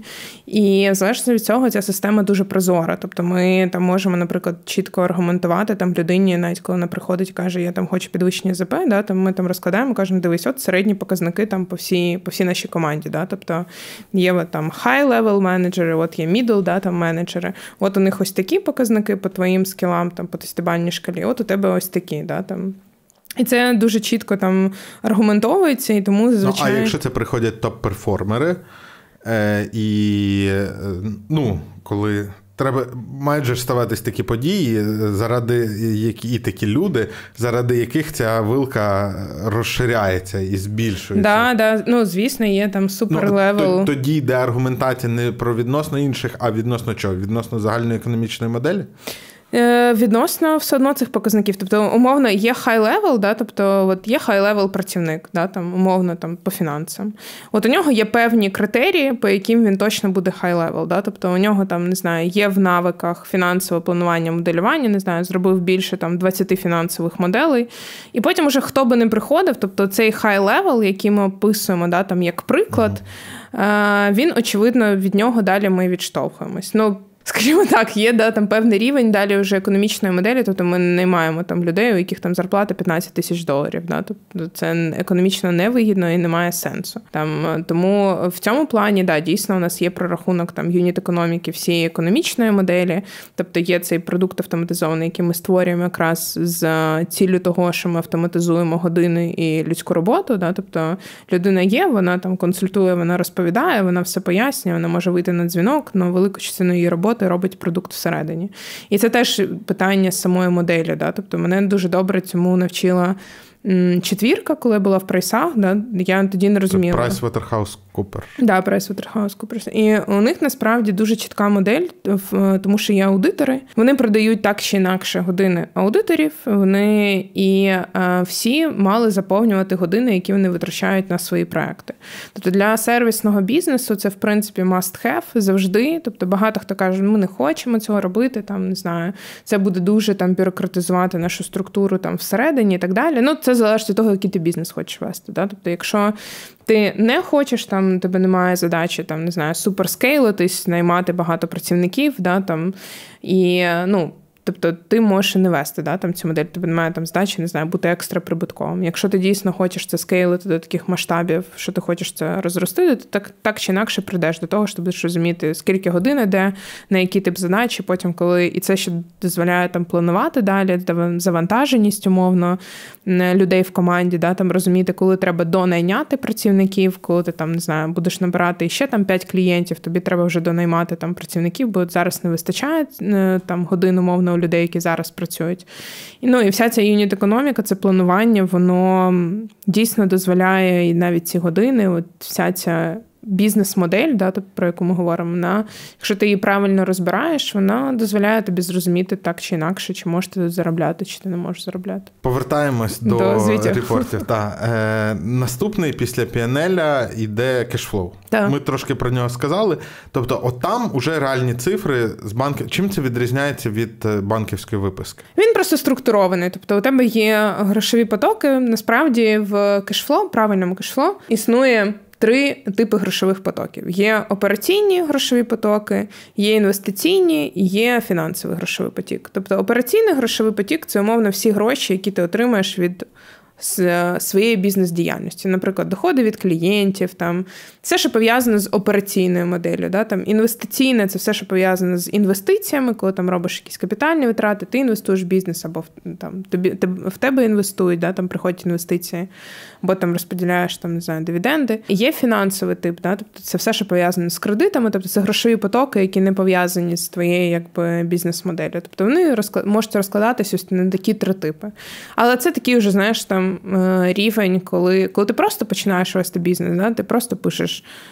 cash inflow, cash outflow. Тобто у тебе є просто дві строчки, да? там, і ти просто взяв з рахунків, ти їх можеш погрупувати, там cash inflow, наприклад, скільки прийшло revenue, там, не знаю, доходів, да, там, грошей, скільки прийшло доходів, там, не знаю, е, наприклад, грошей просто від кредитів, або там ще якихось додаткових оплат. Ти можеш погрупувати там, ну, тобто, по різним статтям ці витрати, але насправді суть залишається в тому, що він показує просто скільки у тебе грошей грошей на рахунку. Скільки прийшло, скільки пішло. І це така база, з якої можна починати вести будь-які фінанси. Тобто нічого складного в цьому в цьому немає. Mm-hmm. Для цього можна використовувати навіть там апку для ведення персональних фінансів, да, тобто, тому що вони всі показують, е, гроші прийшли, гроші пішли і категорії. І ну, якби ти все одно це можеш вести, і така сама база і практика це те, що, наприклад, там, коли ти працюєш з бухгалтером, тебе є бухгалтер, наприклад, немає у тебе фінансиста. Перше, що можна попросити робити бухгалтера, це відправляти тобі там смс-ку раз в день, або там раз в три дні, або раз в тиждень з тим, скільки грошей пішло за тиждень, скільки пішло, скільки залишилось на рахунку, скільки ми плануємо витратити, скільки плануємо отримати наступного тижня. Тобто це така, знаєш, типу, мінімальна база, навіть як ти можеш тримати там під контролем. включає і плани по отриманню. Ну, є такий платіжний календар, він називається, або в принципі планування воно може бути і по і по кешфло, і буває ще фінансове моделювання, тобто це вже PNL, але з операційними різними показниками. Але да, є платіжний календар. До речі, платіжний календар ведуть бухгалтери зазвичай. Тобто це навіть не те, що там ведуть фінансисти. В них є знаєш цей планові платежі, в які дати вони мають відбутися, в які дати ми маємо отримати гроші, скільки грошей зараз.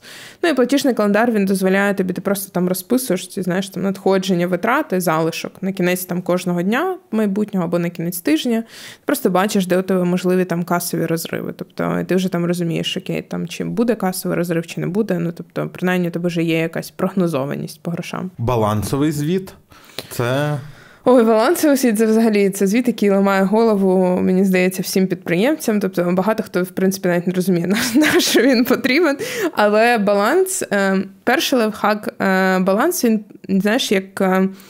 Фотографія е, конкретно цього моменту бізнесу. Да? Тобто, от якщо там все заморозити, то от баланс це знаєш такий як снапшот. І, е, То скільки ти будеш комусь винен? Да, у нього є е, навіть не дві, а три частини. Да? Тобто є активи, є пасиви, але пасиви це так само там є частина пасивів, а є частина власного капіталу. Тобто активи це все те, чим ти володієш. Там є гроші, там є дебіторка, там є товари на складі, да, тобто показується, скільки у тебе в грошовому еквіваленті там товарів е, на складі. І це як там умовно гроші і товари це там короткострокові активи. Є довгострокові активи, типу як там техніка і так далі, такі складні. І є е, пасиви, це там твої зобов'язання. Да, там. І в зобов'язаннях у тебе є там кредиторка, ту, яку ти маєш комусь виплатити. Е, ну і там ще там багато різних статей, але кредиторка і кредити це, звичайно, там основне. І є власний капітал. Тобто, власний капітал це умовно можна сказати, що це різниця. Да? Там, Якщо активи відняти пасиви, то у тебе залишиться там власний капітал. Власний капітал це там прибуток, який ти не розподіляв, який залишався в бізнесі, або там уставний капітал, який ти вносив. Ну і власний капітал він поповнюється. Тобто, якщо ти не забираєш гроші з бізнесу, да, тобто не розподіляєш там дивіденди, то він поповнюється. Ну і є багато там факторів того, що як ти оцінюєш свою бізнес-модель, ти можеш оцінювати по прибутковості. Е, але ти так само можеш і оцінювати, наприклад, по доходності там власного капіталу. Тобто, мовно, на власний капітал, який в тебе залишається в бізнесі, ти його не забираєш, який відсоток річний, да, там ти отримуєш зверху. І ти там далі можеш порівнювати цю цифру. Ну, отримуєш зверху, в сенсі на який відсоток він збільшується? Ну, не не який відсоток він а, збільшується, а умовно, скільки е, скільки умовно прибутковості загальної ти отримав. Тобто у тебе там був власний капітал, загальна сума, яку ти не розподілив, ти не виймаєш її, да, там умовно, uh тебе є ті самі 100 доларів, які ти можеш залишити в бізнесі, а є ті самі 100 доларів, які ти можеш покласти в банк на депозит. Відповідно, у тебе 100 доларів там в бізнесі, ти на них заробляєш певний відсоток доходності, річної доходності. Uh-huh. Річної доходності це те саме, що річна прибутковість, uh-huh. там маржа. І так само у тебе ти можеш порівняти потім цей відсоток, да, наприклад, чи це більше відсоток, ніж там депозит в банку, чи не знаю, в альтернативних там цінних паперах. Да? Тобто він може бути більшим, але ризиковість там вища, да, там зрозуміло. І Ну, зазвичай, от у баланса він ще 100% потрібен, тому що ти ніколи не можеш бути впевнений. Ну, якщо ми правильно ведемо да, там уже фінанси. Ми всі розуміємо, що на старті бізнесу ми ведемо їх на листочку в Google Sheet, там, ну, як завгодно, да, тобто і там не зовсім ідеально, але хоч якось ведемо. Але якщо вже фінансист з цим працює, то фінансист буде зводити баланс. І якщо баланс там не сходиться, тобто є ці жарти про дебіти, кредити там і так далі. Якщо він не сходиться, то це, скоріш за все, говорить, що ти неправильно звів попередні звіти. Тобто, або піанель ти десь неправильно звів, у тебе є десь помилки, або ти неправильно звів десь грошову Тобто потоку. він в якомусь сенсі перевіряє два да, тих, да, він чи все там окей. Да. Тобто він точно буде показувати, тому що у тебе є дві частини, да, тобто є активи, є ці пасиви власне капіталу, вони завжди мають дорівнювати. Тобто, якщо вони не дорівнюють, то іди шукає помилку. Дуже прикольно, зрозуміло. Кажи, чи є якісь альтернативні підходи до ну я не знаю, може там китайці, у них три інших звіта. Чи е, І коли вони взагалі придумані? Це ж, мабуть, якісь британці та в 200 років назад. Ні, це не 200 років назад. Е, взагалі бухгалтерія була придумана десь тисячу років назад. Це дуже давно. Ну, тобто, ці базові подвійний запис, тобто в основі всіх. В основі цієї всієї фінансової звітності лежить насправді подвійний запис. Тобто, що означає подвійний запис? Тобто, у тебе не може просто щось там е, з'явитись в бізнесі просто так. Да? Там, Коли ти купуєш якийсь товар, ти обмінюєш там цей товар на гроші. Да? Тобто, тебе там гроші мінус, товар плюс. Тобто, ага. і воно завжди має цю подвійну природу. І складність якби зведення звітів, да, там от якраз в цій подвійній природі, тому що ти маєш. Е, кожну транзакцію, кожну подію, яка умовно відбувається в бізнесі, ти маєш її збалансувати. На що вона вплине, на які статті вона вплине. Да? Тобто вона і вона тобто, паралельно і кожен на рядок впливає. не може бути сам по собі, так? Да, ну тобто, по суті, будь-яка операція вона в тебе впливає на дві на дві складові. Тобто вона може впливати на два, ну умовно, два рядки, да, там можемо це так назвати. І це подвійна природа запису там була ще. І що, Винайдена навіть... дуже давно, і ніхто нічого не змінює так і, багато років. І навіть е, в бірюзових компаніях чи яких там е, не придумали чогось такого, там я не знаю. Ні, ну слухай, три звіти це базова історія, але. Е, на цьому нічого не закінчується. Тобто я би сказала, що якщо ти дійсно там не знаю, хочеш просвітлитись в фінансах, да, то там не знаю, три звіти це там може 30%, може 20% від е, усієї інформації там, яку ти можеш використовувати і отримувати там ключові інсайти. Тому що є ще планування. Тобто планування, там план-фактний аналіз це взагалі там next рівень. Да? Тобто план-факт він робить дива. Да? Там, Коли ти на нього дивишся і там задаєш собі питання, чому факт не дорівнює плану.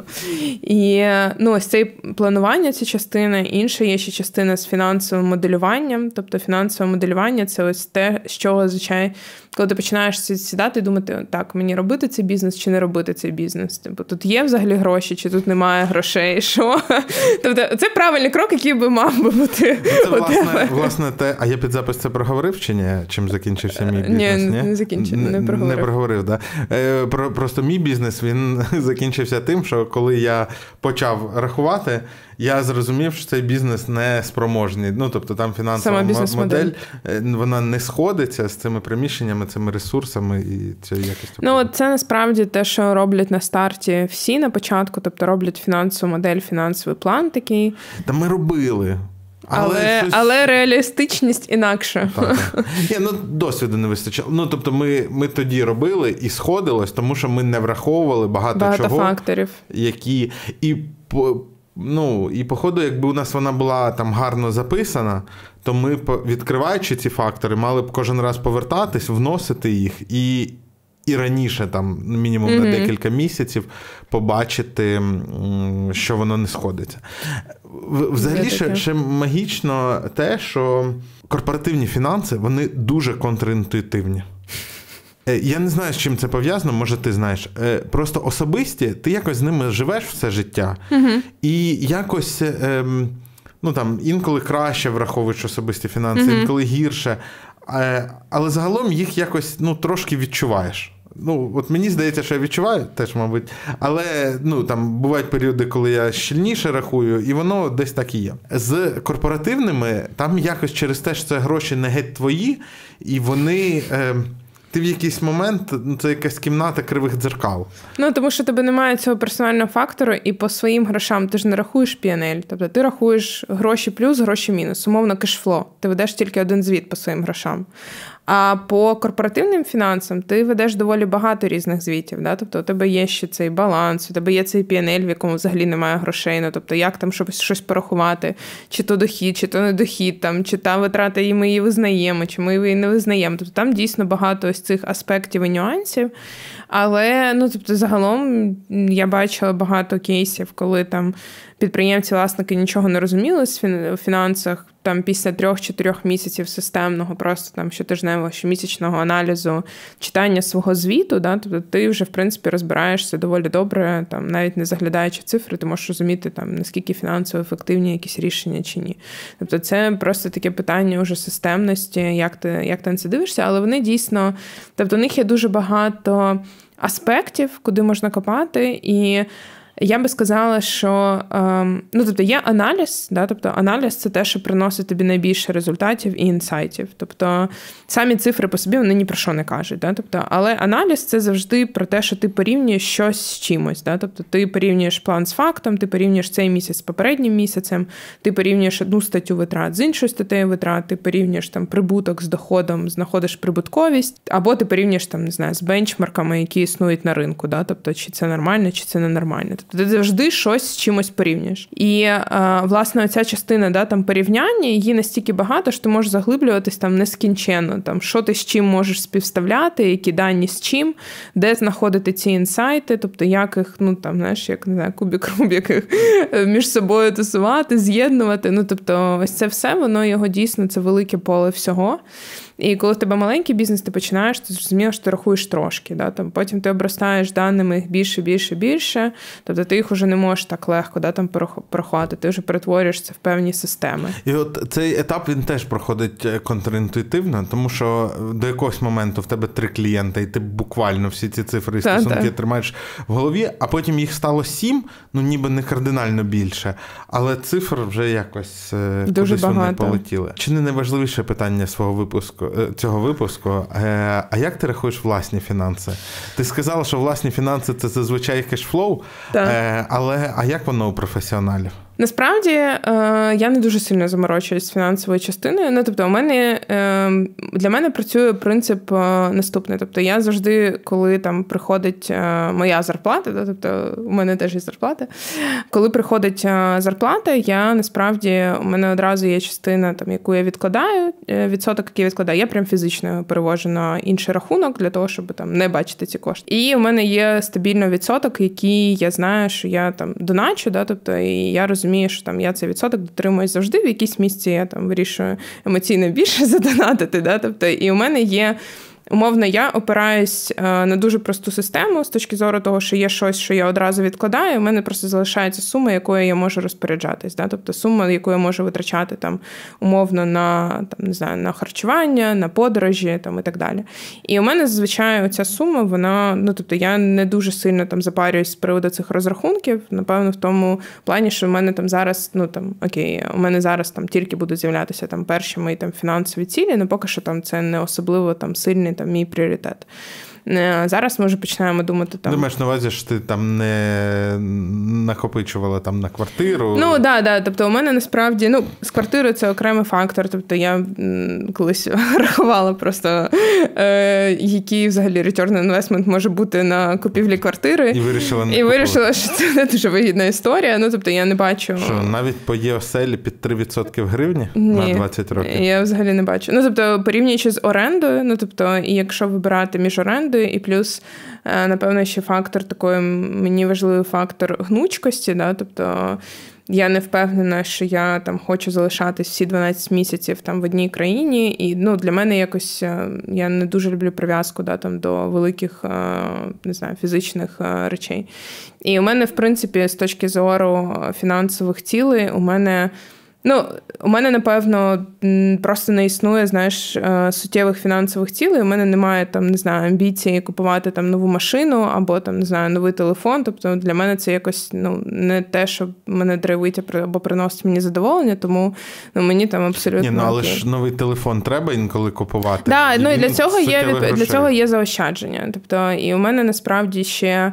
Коли бувають різні джерела доходу, да, тобто я ще періодично розподіляю, тобто, наприклад, це джерело доходу, це точно все йде. Типу, у мене прям був довгий період часу, коли там десь половину, напевно, 50% у мене йшло на збереження. Тобто це доволі велика частина, але е, ну, в принципі, там мої резерви дозволяють мені доволі довгий період часу там не працювати. А, тобто, а крупні покупки, ти ну там умовний телефон, не не крупні сенсі да, квартира, ти просто з заощаджень. Так, я можу брати за заощаджень, е, ну і відповідно там е, в банківських, е, ну. Тобто, у мене є там просто декілька банківських різних рахунків, да, є там в Україні, є в Америці, і я можу там дивитися, умовно, деякі кошти там зберігаються. Так само періодично кладу на депозити, можу класти. Тобто, і іноді для якихось довгострокових цілей я там можу покласти на рік на депозит без права зняття, тому що може бути там вищий відсоток. Але я, в принципі, дуже сильно з цим не заморочуюсь, і поки що не заморочуюсь так само з інвестиціями, да, тобто, умовно, там з акціями, з цінними паперами. Скоріше, тому що думаю, що це напевно поки що не та сума, з якої я би там гралась. Мені здається, що там починаючи десь. Умовно, від напевно, від 100 тисяч доларів збережень, я би думала про те, окей, як би я їх інвестувала. І мене іноді, звісно, дуже сильно типу, підкупає. Мені прям цікаво. Ну, тобто, через те, що я бачила велику кількість різних фінансових моделей різних бізнесів. А, мені, звісно, ну я думаю, що я дійду до цього етапу, коли мені стане цікаво інвестувати е, саме в бізнеси, тому що для мене це просто от виглядає як цікаво. Я вже там пару разів думала, окей, якщо би я от сюди, навіть якщо 10 тисяч доларів бізнес класти, тобто мені цікаво просто знаєш подивитися, як це, як це може працювати. І це такий вже якийсь інший рівень. Не, ну як це працює, ти якраз бачиш. Да, да, як це працює, я якраз це, це бачу. Ну і насправді у нас багато було кейсів, коли інвестори. У нас був дуже смішний кейс, коли прийшов е, один раз до нас компанія і попросила фінансову модель, а потім прийшов інвестор і попросив проаналізувати цю фінансову модель. І це був один, один і той же бізнес.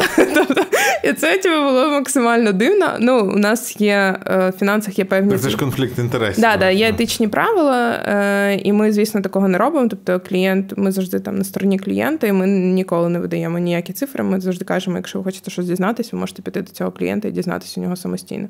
Тобто, це, звісно, ніколи такого не відбувається. І ну, в принципі, да, там дані, етичні всі ці штуки, вони супер важливі. Але да, з точки зору інвесторів це цікаво, і багато е, було питань. І я думаю, що досі ця модель може бути дуже цікавою, тобто відкритість. Відкритість фінансів, да, або будь-яка компанія, яка е, оброблює велику кількість даних великої кількості компаній, тобто ти так чи інакше розумієш, чи ця бізнес-модель вона успішна чи вона не успішна. Да? Тобто ти Ну, та, багато тому тригерів вже бачиш. От мені, як потенційному підприємцю, е, мені було б дуже обідно від е, фінансиста отримати пропозицію про інвестиції. Це значить, що я Чому? е, мав отримати ці пропозиції від інших, від нормальних інвесторів набагато раніше.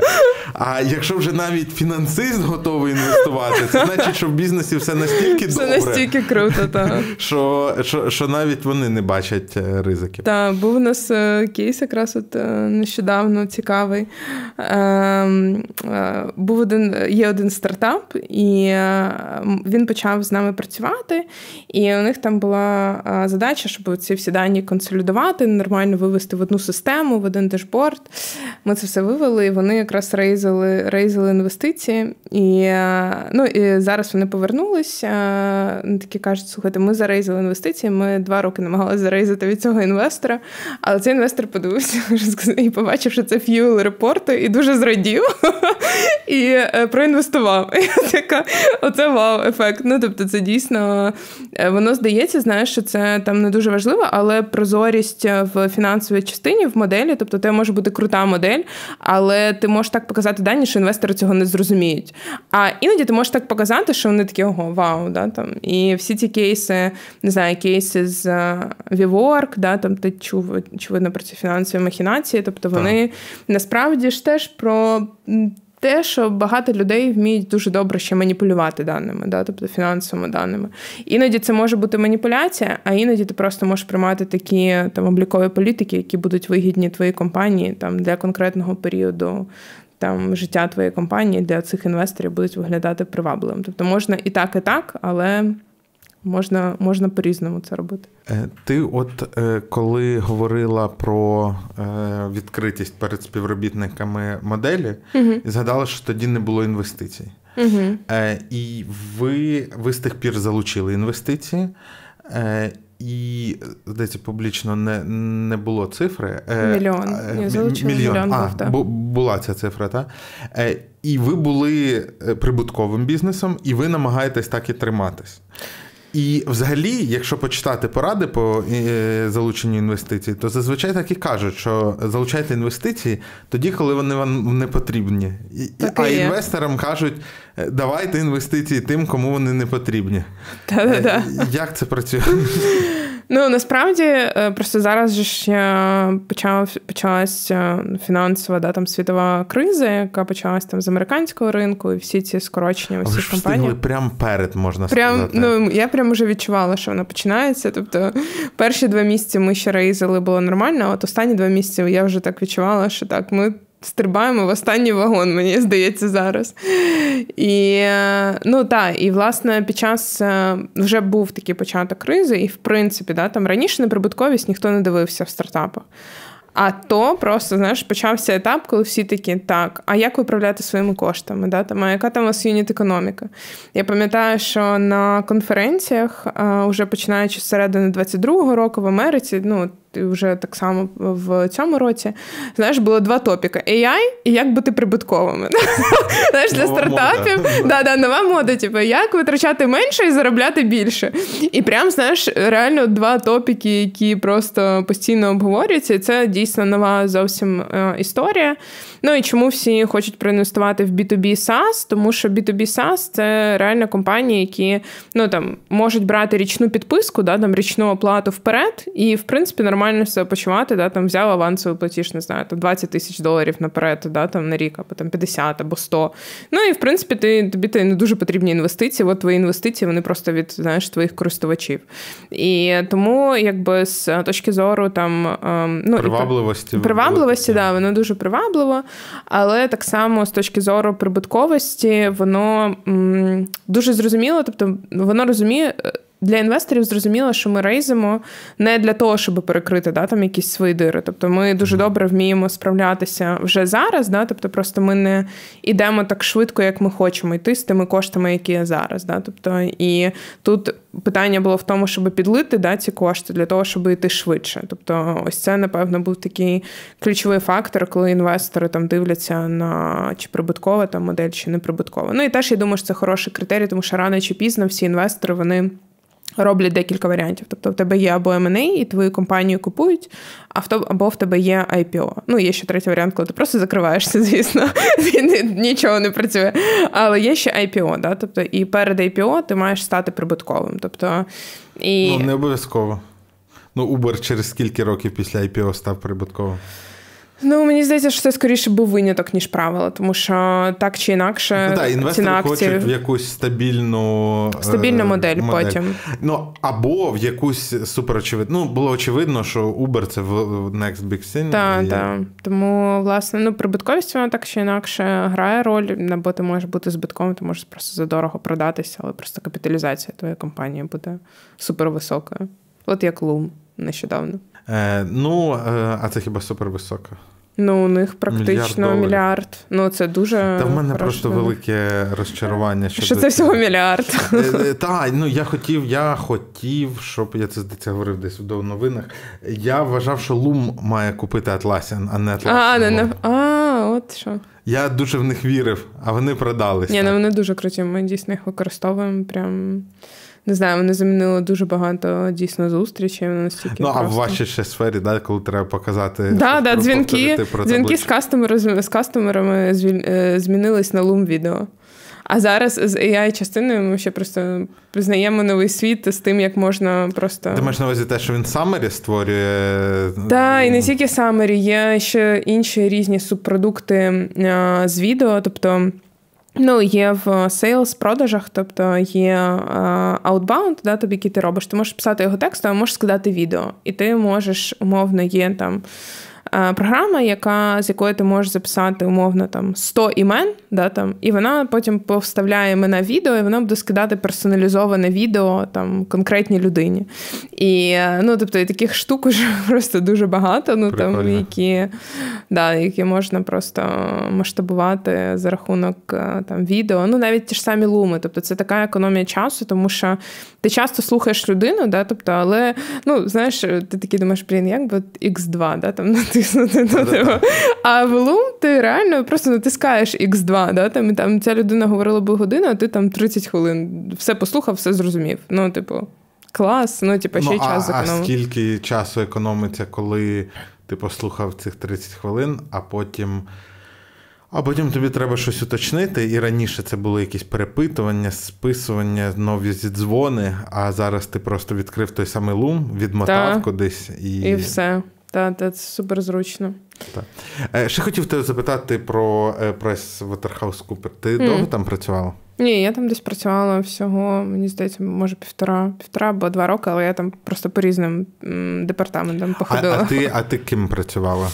Е, ну, спочатку я пішла в податки. Ну, тобто, в мене була, знаєш, така ця рожева ну, не мрія. В аудит. Я кажу, ну спочатку, то це в аудит. Ну, мені здається, просто у цих е, компаній Великої четвірки там найбільше ж відділи і найбільше аудит. людей в аудит.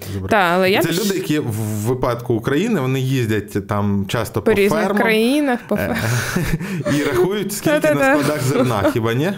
Да, так і є. Ну, я спочатку пішла в податки, а потім перевелася в аудит, бо в мене я була дуже натхненна після Києво-Могилянської академії. У нас там був викладач, е, який теж працював в четвірці. Він викладав податки. Я думала, боже, податки це так цікаво, все.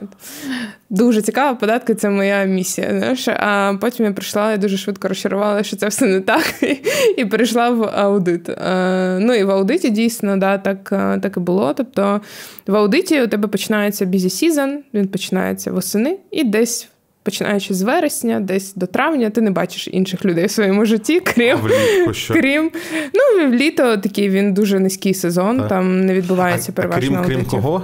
Крім, ти маєш на увазі кого? Ну, ти кажеш, не бачиш нікого, крім А, крім своїх співробітників. Тобто ти реально тебе немає друзів, тебе немає життя, ти просто сидиш зранку до ночі в аудиті і їздиш по відрядженнях. Ну, тобто, перші відрядження, звісно, коли ти там приходиш, такі, о, вау, це так круто, а потім ти починаєш розуміти, що ти реально вже задовбався переїжджати. І це ж не завжди, знаєш, типу там ти переїжджаєш в якесь село, там, знаєш, ну, типу, і там тобі треба зробити аудит дійсно. Ну, там. Е, у мене були ну, у мене були доволі цікаві проекти мене були банки і авіа насправді. Тобто там є певна специфіка, яку ти собі вибираєш, ну або ти можеш вибрати, або тебе поставлять. Е, І ти робиш аудит конкретних типів компанії. От у мене був аудит Візеєра ну, на той час. Ну, типу, е, ну, прям це було дуже цікаво. Тобто я дізналася дуже багато про авіабізнес, про всякі там штуки, юніт економіку. Це що там цистерни з пальним, літачки. Да, там просто юніт економіка навіть е, складається з того, скільки годин літак стоїть в аеропорту, тому що це все окремо це теж треба рахувати. Да, да. Ну і це да, прям дуже цікаво було. Я прям така, ого, вау, це прям класно. Ну і так само е, і була банківська. Банки, банки були, і ну, банки просто це дуже велика кількість даних, і там теж було доволі цікаво, тому що ти міг проганяти там різні моделі, ну такі там навіть мінімальні такі регресійні моделі ти міг робити в аудиті для того, щоб там підтвердити там умовну значимість там тієї чи іншої операції. Але ну і були смішні фактори, були ще заводи.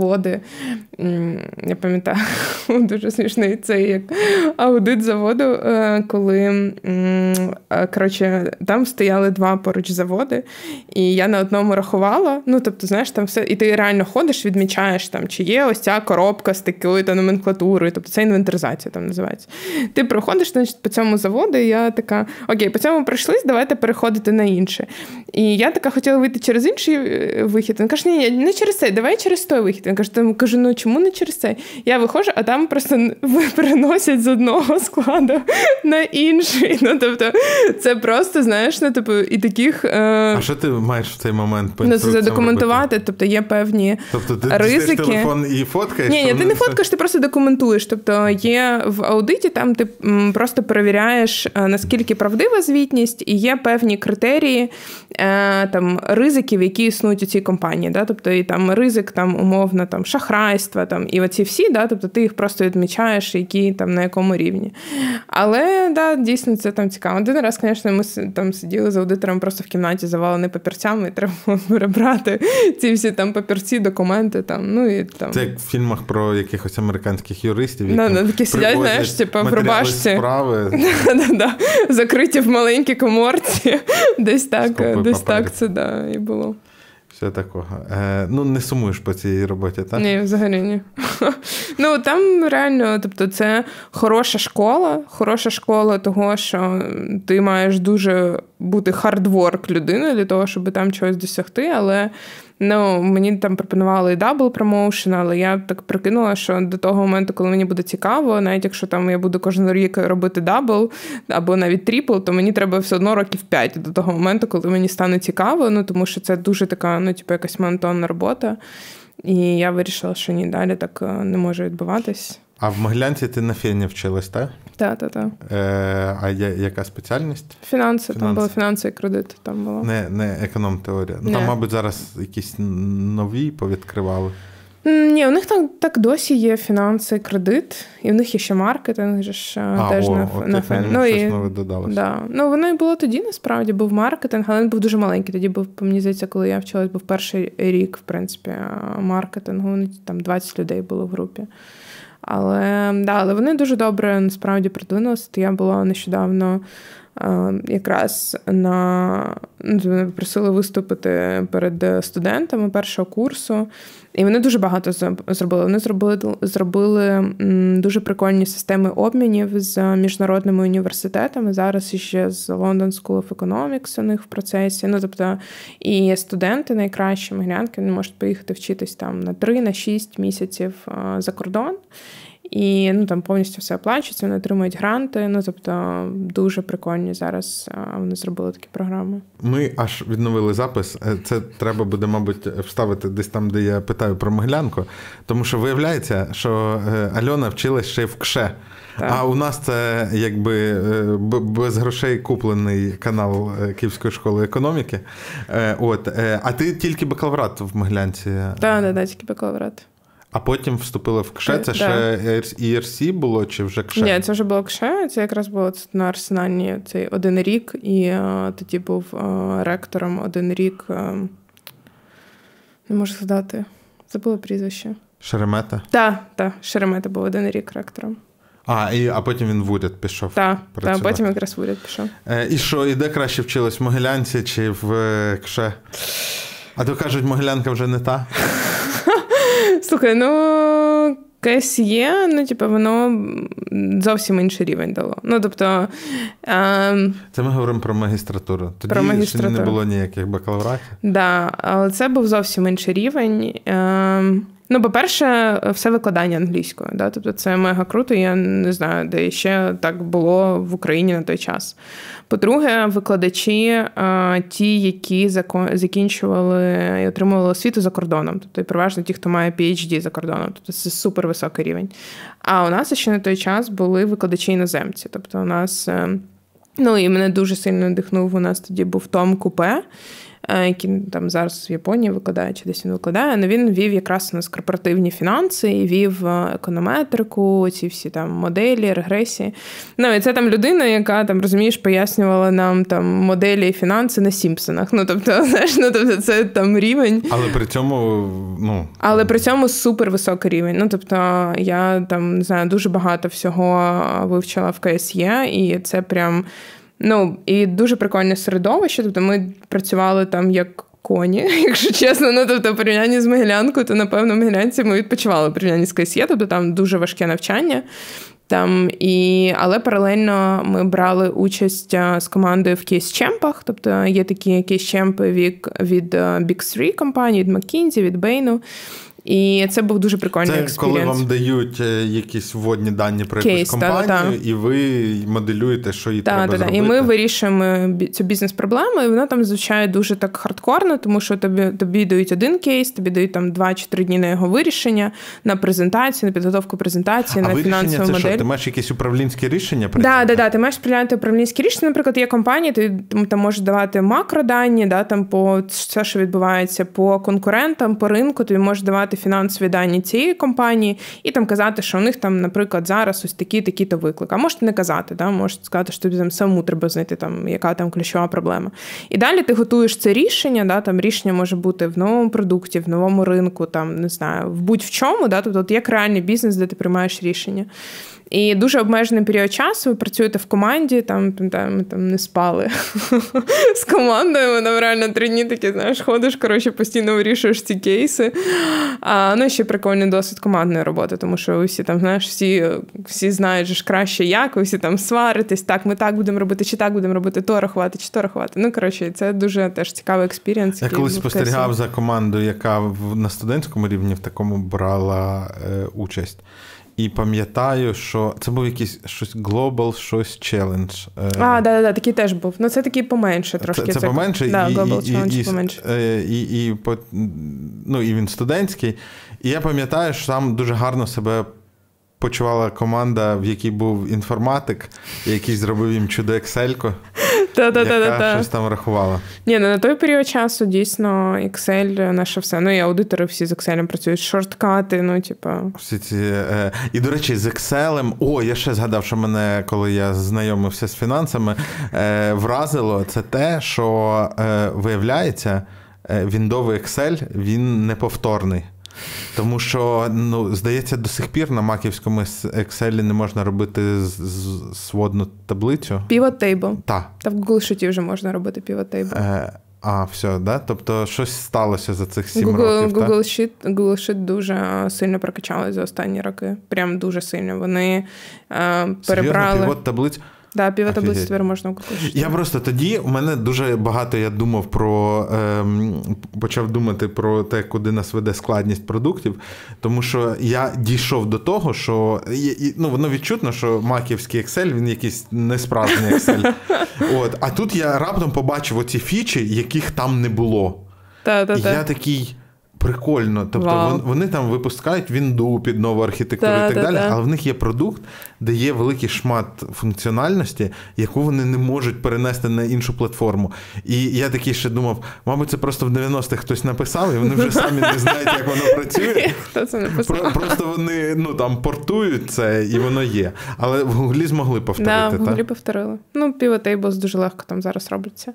Ну, взагалі дуже багато є різних доналаштувань в Google шитах, і я, чесно кажучи, вважаю, що вони давно дуже давно випередили вже ну там за останні там 2-3 роки. Вони зробили супер прорив у порівнянні з Excel. Ну і і найголовніше е, макроси е, ну там є в вигляді плагінів. Да. Тобто, якщо вам цього чогось не вистачає, то можна Плагіні це дописати. є мова програмування, тобто ти можеш е, так само кодити в Google шитах, тобто ти можеш скрипти там писати, писати коди, частини коди, ти можеш інтегрувати Google шити там через API, тобто ти, в принципі, ти можеш давати доступи різні, ти можеш бачити, хто в нас зміни, ти можеш відкатувати ці зміни якщо вони були там неправильні. Тобто там функціонал вже настільки широкий, що ну там з Google Sheet там ми навіть можемо там моделювати кнопочку, яку ти натиснеш, і тебе буде відправлятись імейл автоматично кожного разу з твоїм звітом. Ну тобто там вже просто настільки високий рівень, просто далеко не всі це знають. Тобто по Google Sheet взагалі спеціалістів дуже мало. Дуже мало. Ну там є. Е, коротше, е, я якось е, спілкувався з людьми з однієї відносно крупної компанії, яка, у якої частина обліку була на шитах. Е, ну, їм там уже в якийсь момент боляче. Ну, тобто, там, якби коли це все складно написано, а потім виявляється, що воно прив'язане до таймзони того, е, під чим аккаунтом цей скрипт туди завозили, а люди деякі в інших таймзонах. Е, і тому чи ну. інколи тому високосний рік. І щось не клеїться. Да, чогось да, починає ламатися.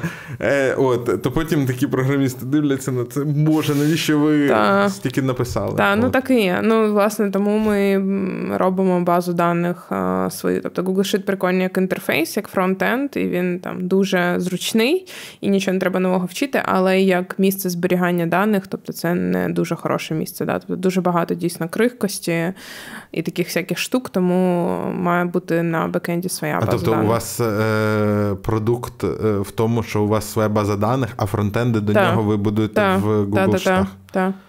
Ну і це не ну і це не дуже легко. Так я би сказала, що легше написати свій фронтенд. Так, я тільки хотів сказати, більшість, е, ну якихось якщо можна якісь стартапи назвати класичними, ну it продуктів, вони якраз намагаються використовувати. Е, ну, бекендну частину якусь готову, якийсь сервіс, mm але написати свій, свій унікальний UI. Та, ну, і... Так, але мені здається, що тут е, велике питання. Тобто є насправді дуже великий стартап. Мені здається, що він. Pre-Unicorn або вже Unicorn, який зробив те саме з Microsoft Excel. Тобто у них е, інтерфейс Microsoft Excel, а бекенд весь написаний. Вони виглядають там як Enterprise Solution, але з інтерфейсом Excel. Ну і паттерни, знаєш, просто ж нікуди не діваються. Це як ті меми, знаєш, там, де вся фінансова система цього світу, і, і знаєш, там на цій на е, на людині, а там написано Excel, знаєш, все тримається на Excel, тому що так чи інакше, ну якби гнучкість е, грає роль, тому що тебе фінансова система росте і вона змінюється. І те, що тобі підходило там рік назад, да, там тобі може не підходити це рішення через рік. І тобі треба в ньому щось допилити, доробити. Ну, повертаємось до того ж ДНС. Да? Тобто ОДНС теж є можливість з програмістами допилити, доробити. Якщо в тебе немає такої опції, то ти навколо програмки, якою ти користуєшся, починаєш створювати Excel, Google шити. Ну тобто, а потім ти себе ловиш на думці, що у тебе от уже є п'ять різних програмок і ще сотні різних Google шитів. Тому або там Excel. Тому в цьому плані, звісно, ем, ну. Основна, я думаю, що основна ідея в тому, що база даних має бути одна, і куди все складатись, воно має бути одне. А інтерфейс, який ти використовуєш, uh-huh. да, там, е, і введення даних да, там, в програмах, і виведення даних, воно може варіюватись. І тут не потрібно обмежувати, бо воно все одно так чи інакше буде кудись виходити. А, Але от бази даних, з якої ти можеш витягнути щось пограти з цими даними, от воно насправді більш важливо. Скажи. Ем... Ну, є така думка, можливо, з цього треба було починати. Що е, якщо якби бізнес поганий, то ніякий облік його не спасе. Не врятує. А якщо хороший, то він якби прокормить і поганий облік. Що можна сказати цим людям, які так думають? А, Я Намагаюсь прикинути, значить, кількість кейсів зараз тих і тих у своєму житті.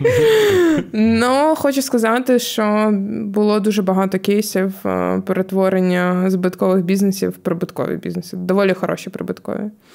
І насправді таких кейсів значно значно більше, ніж кейсів, коли ти можеш дозволити собі не рахувати. Тобто, це насправді дуже короткий проміжок часу, коли ти можеш дозволити собі не рахувати. Тобто рано чи пізно тобі доведеться порахувати, тобто там трапиться якась непередбачувана макроситуація, да, там будь-яка, не знаю, от фінансова криза, да, там і, власне, ти все одно тобі доведеться рахувати. Будь-що. Тобто, ну, Це просто, знаєш, такі там рожеві окуляри, які можна носити і заспокоїти себе, що в мене там достатньо достатньо грошей. У нас бували такі кейси, коли там підприємці казали, ти мені нічого не треба рахувати, мені тут на все вистачає, грошей багато, а потім через рік приходить таке, мені здається, я мав би ще тоді порахувати, бо зараз вже все погано, зараз вже є проблема. Ну, тобто, І таких кейсів теж було багато.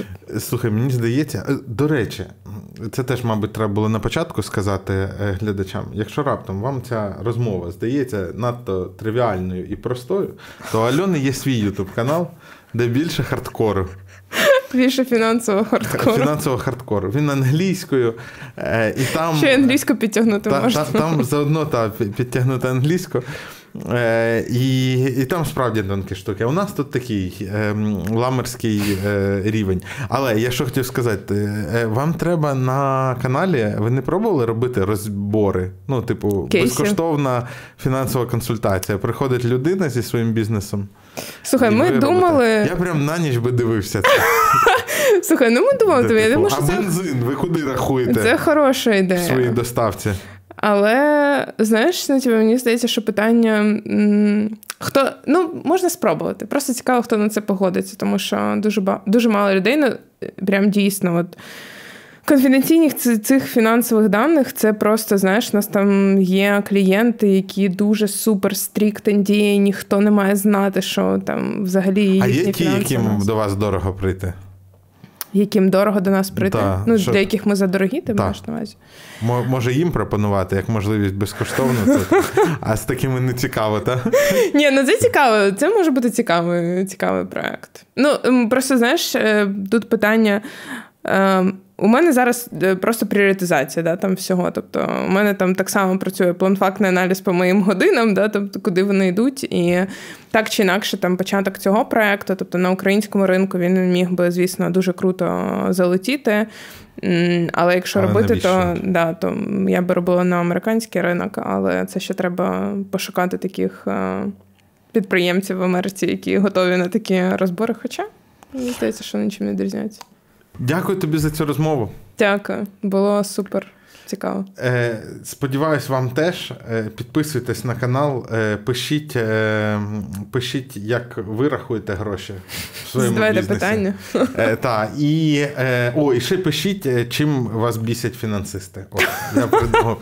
Зробимо. Е, Зробимо. Ну, можна, можна, звісно, закликати писати, за що ви любите фінансистів, але це мало коментів збере. Або е, розкажіть просто про свій цей фінансовий факап. О, Найбільший фінансовий факап. Так. Нагороду найбільшому фінансовому факапу. напишіть щось, нам це важливо. Дякую. Дякую.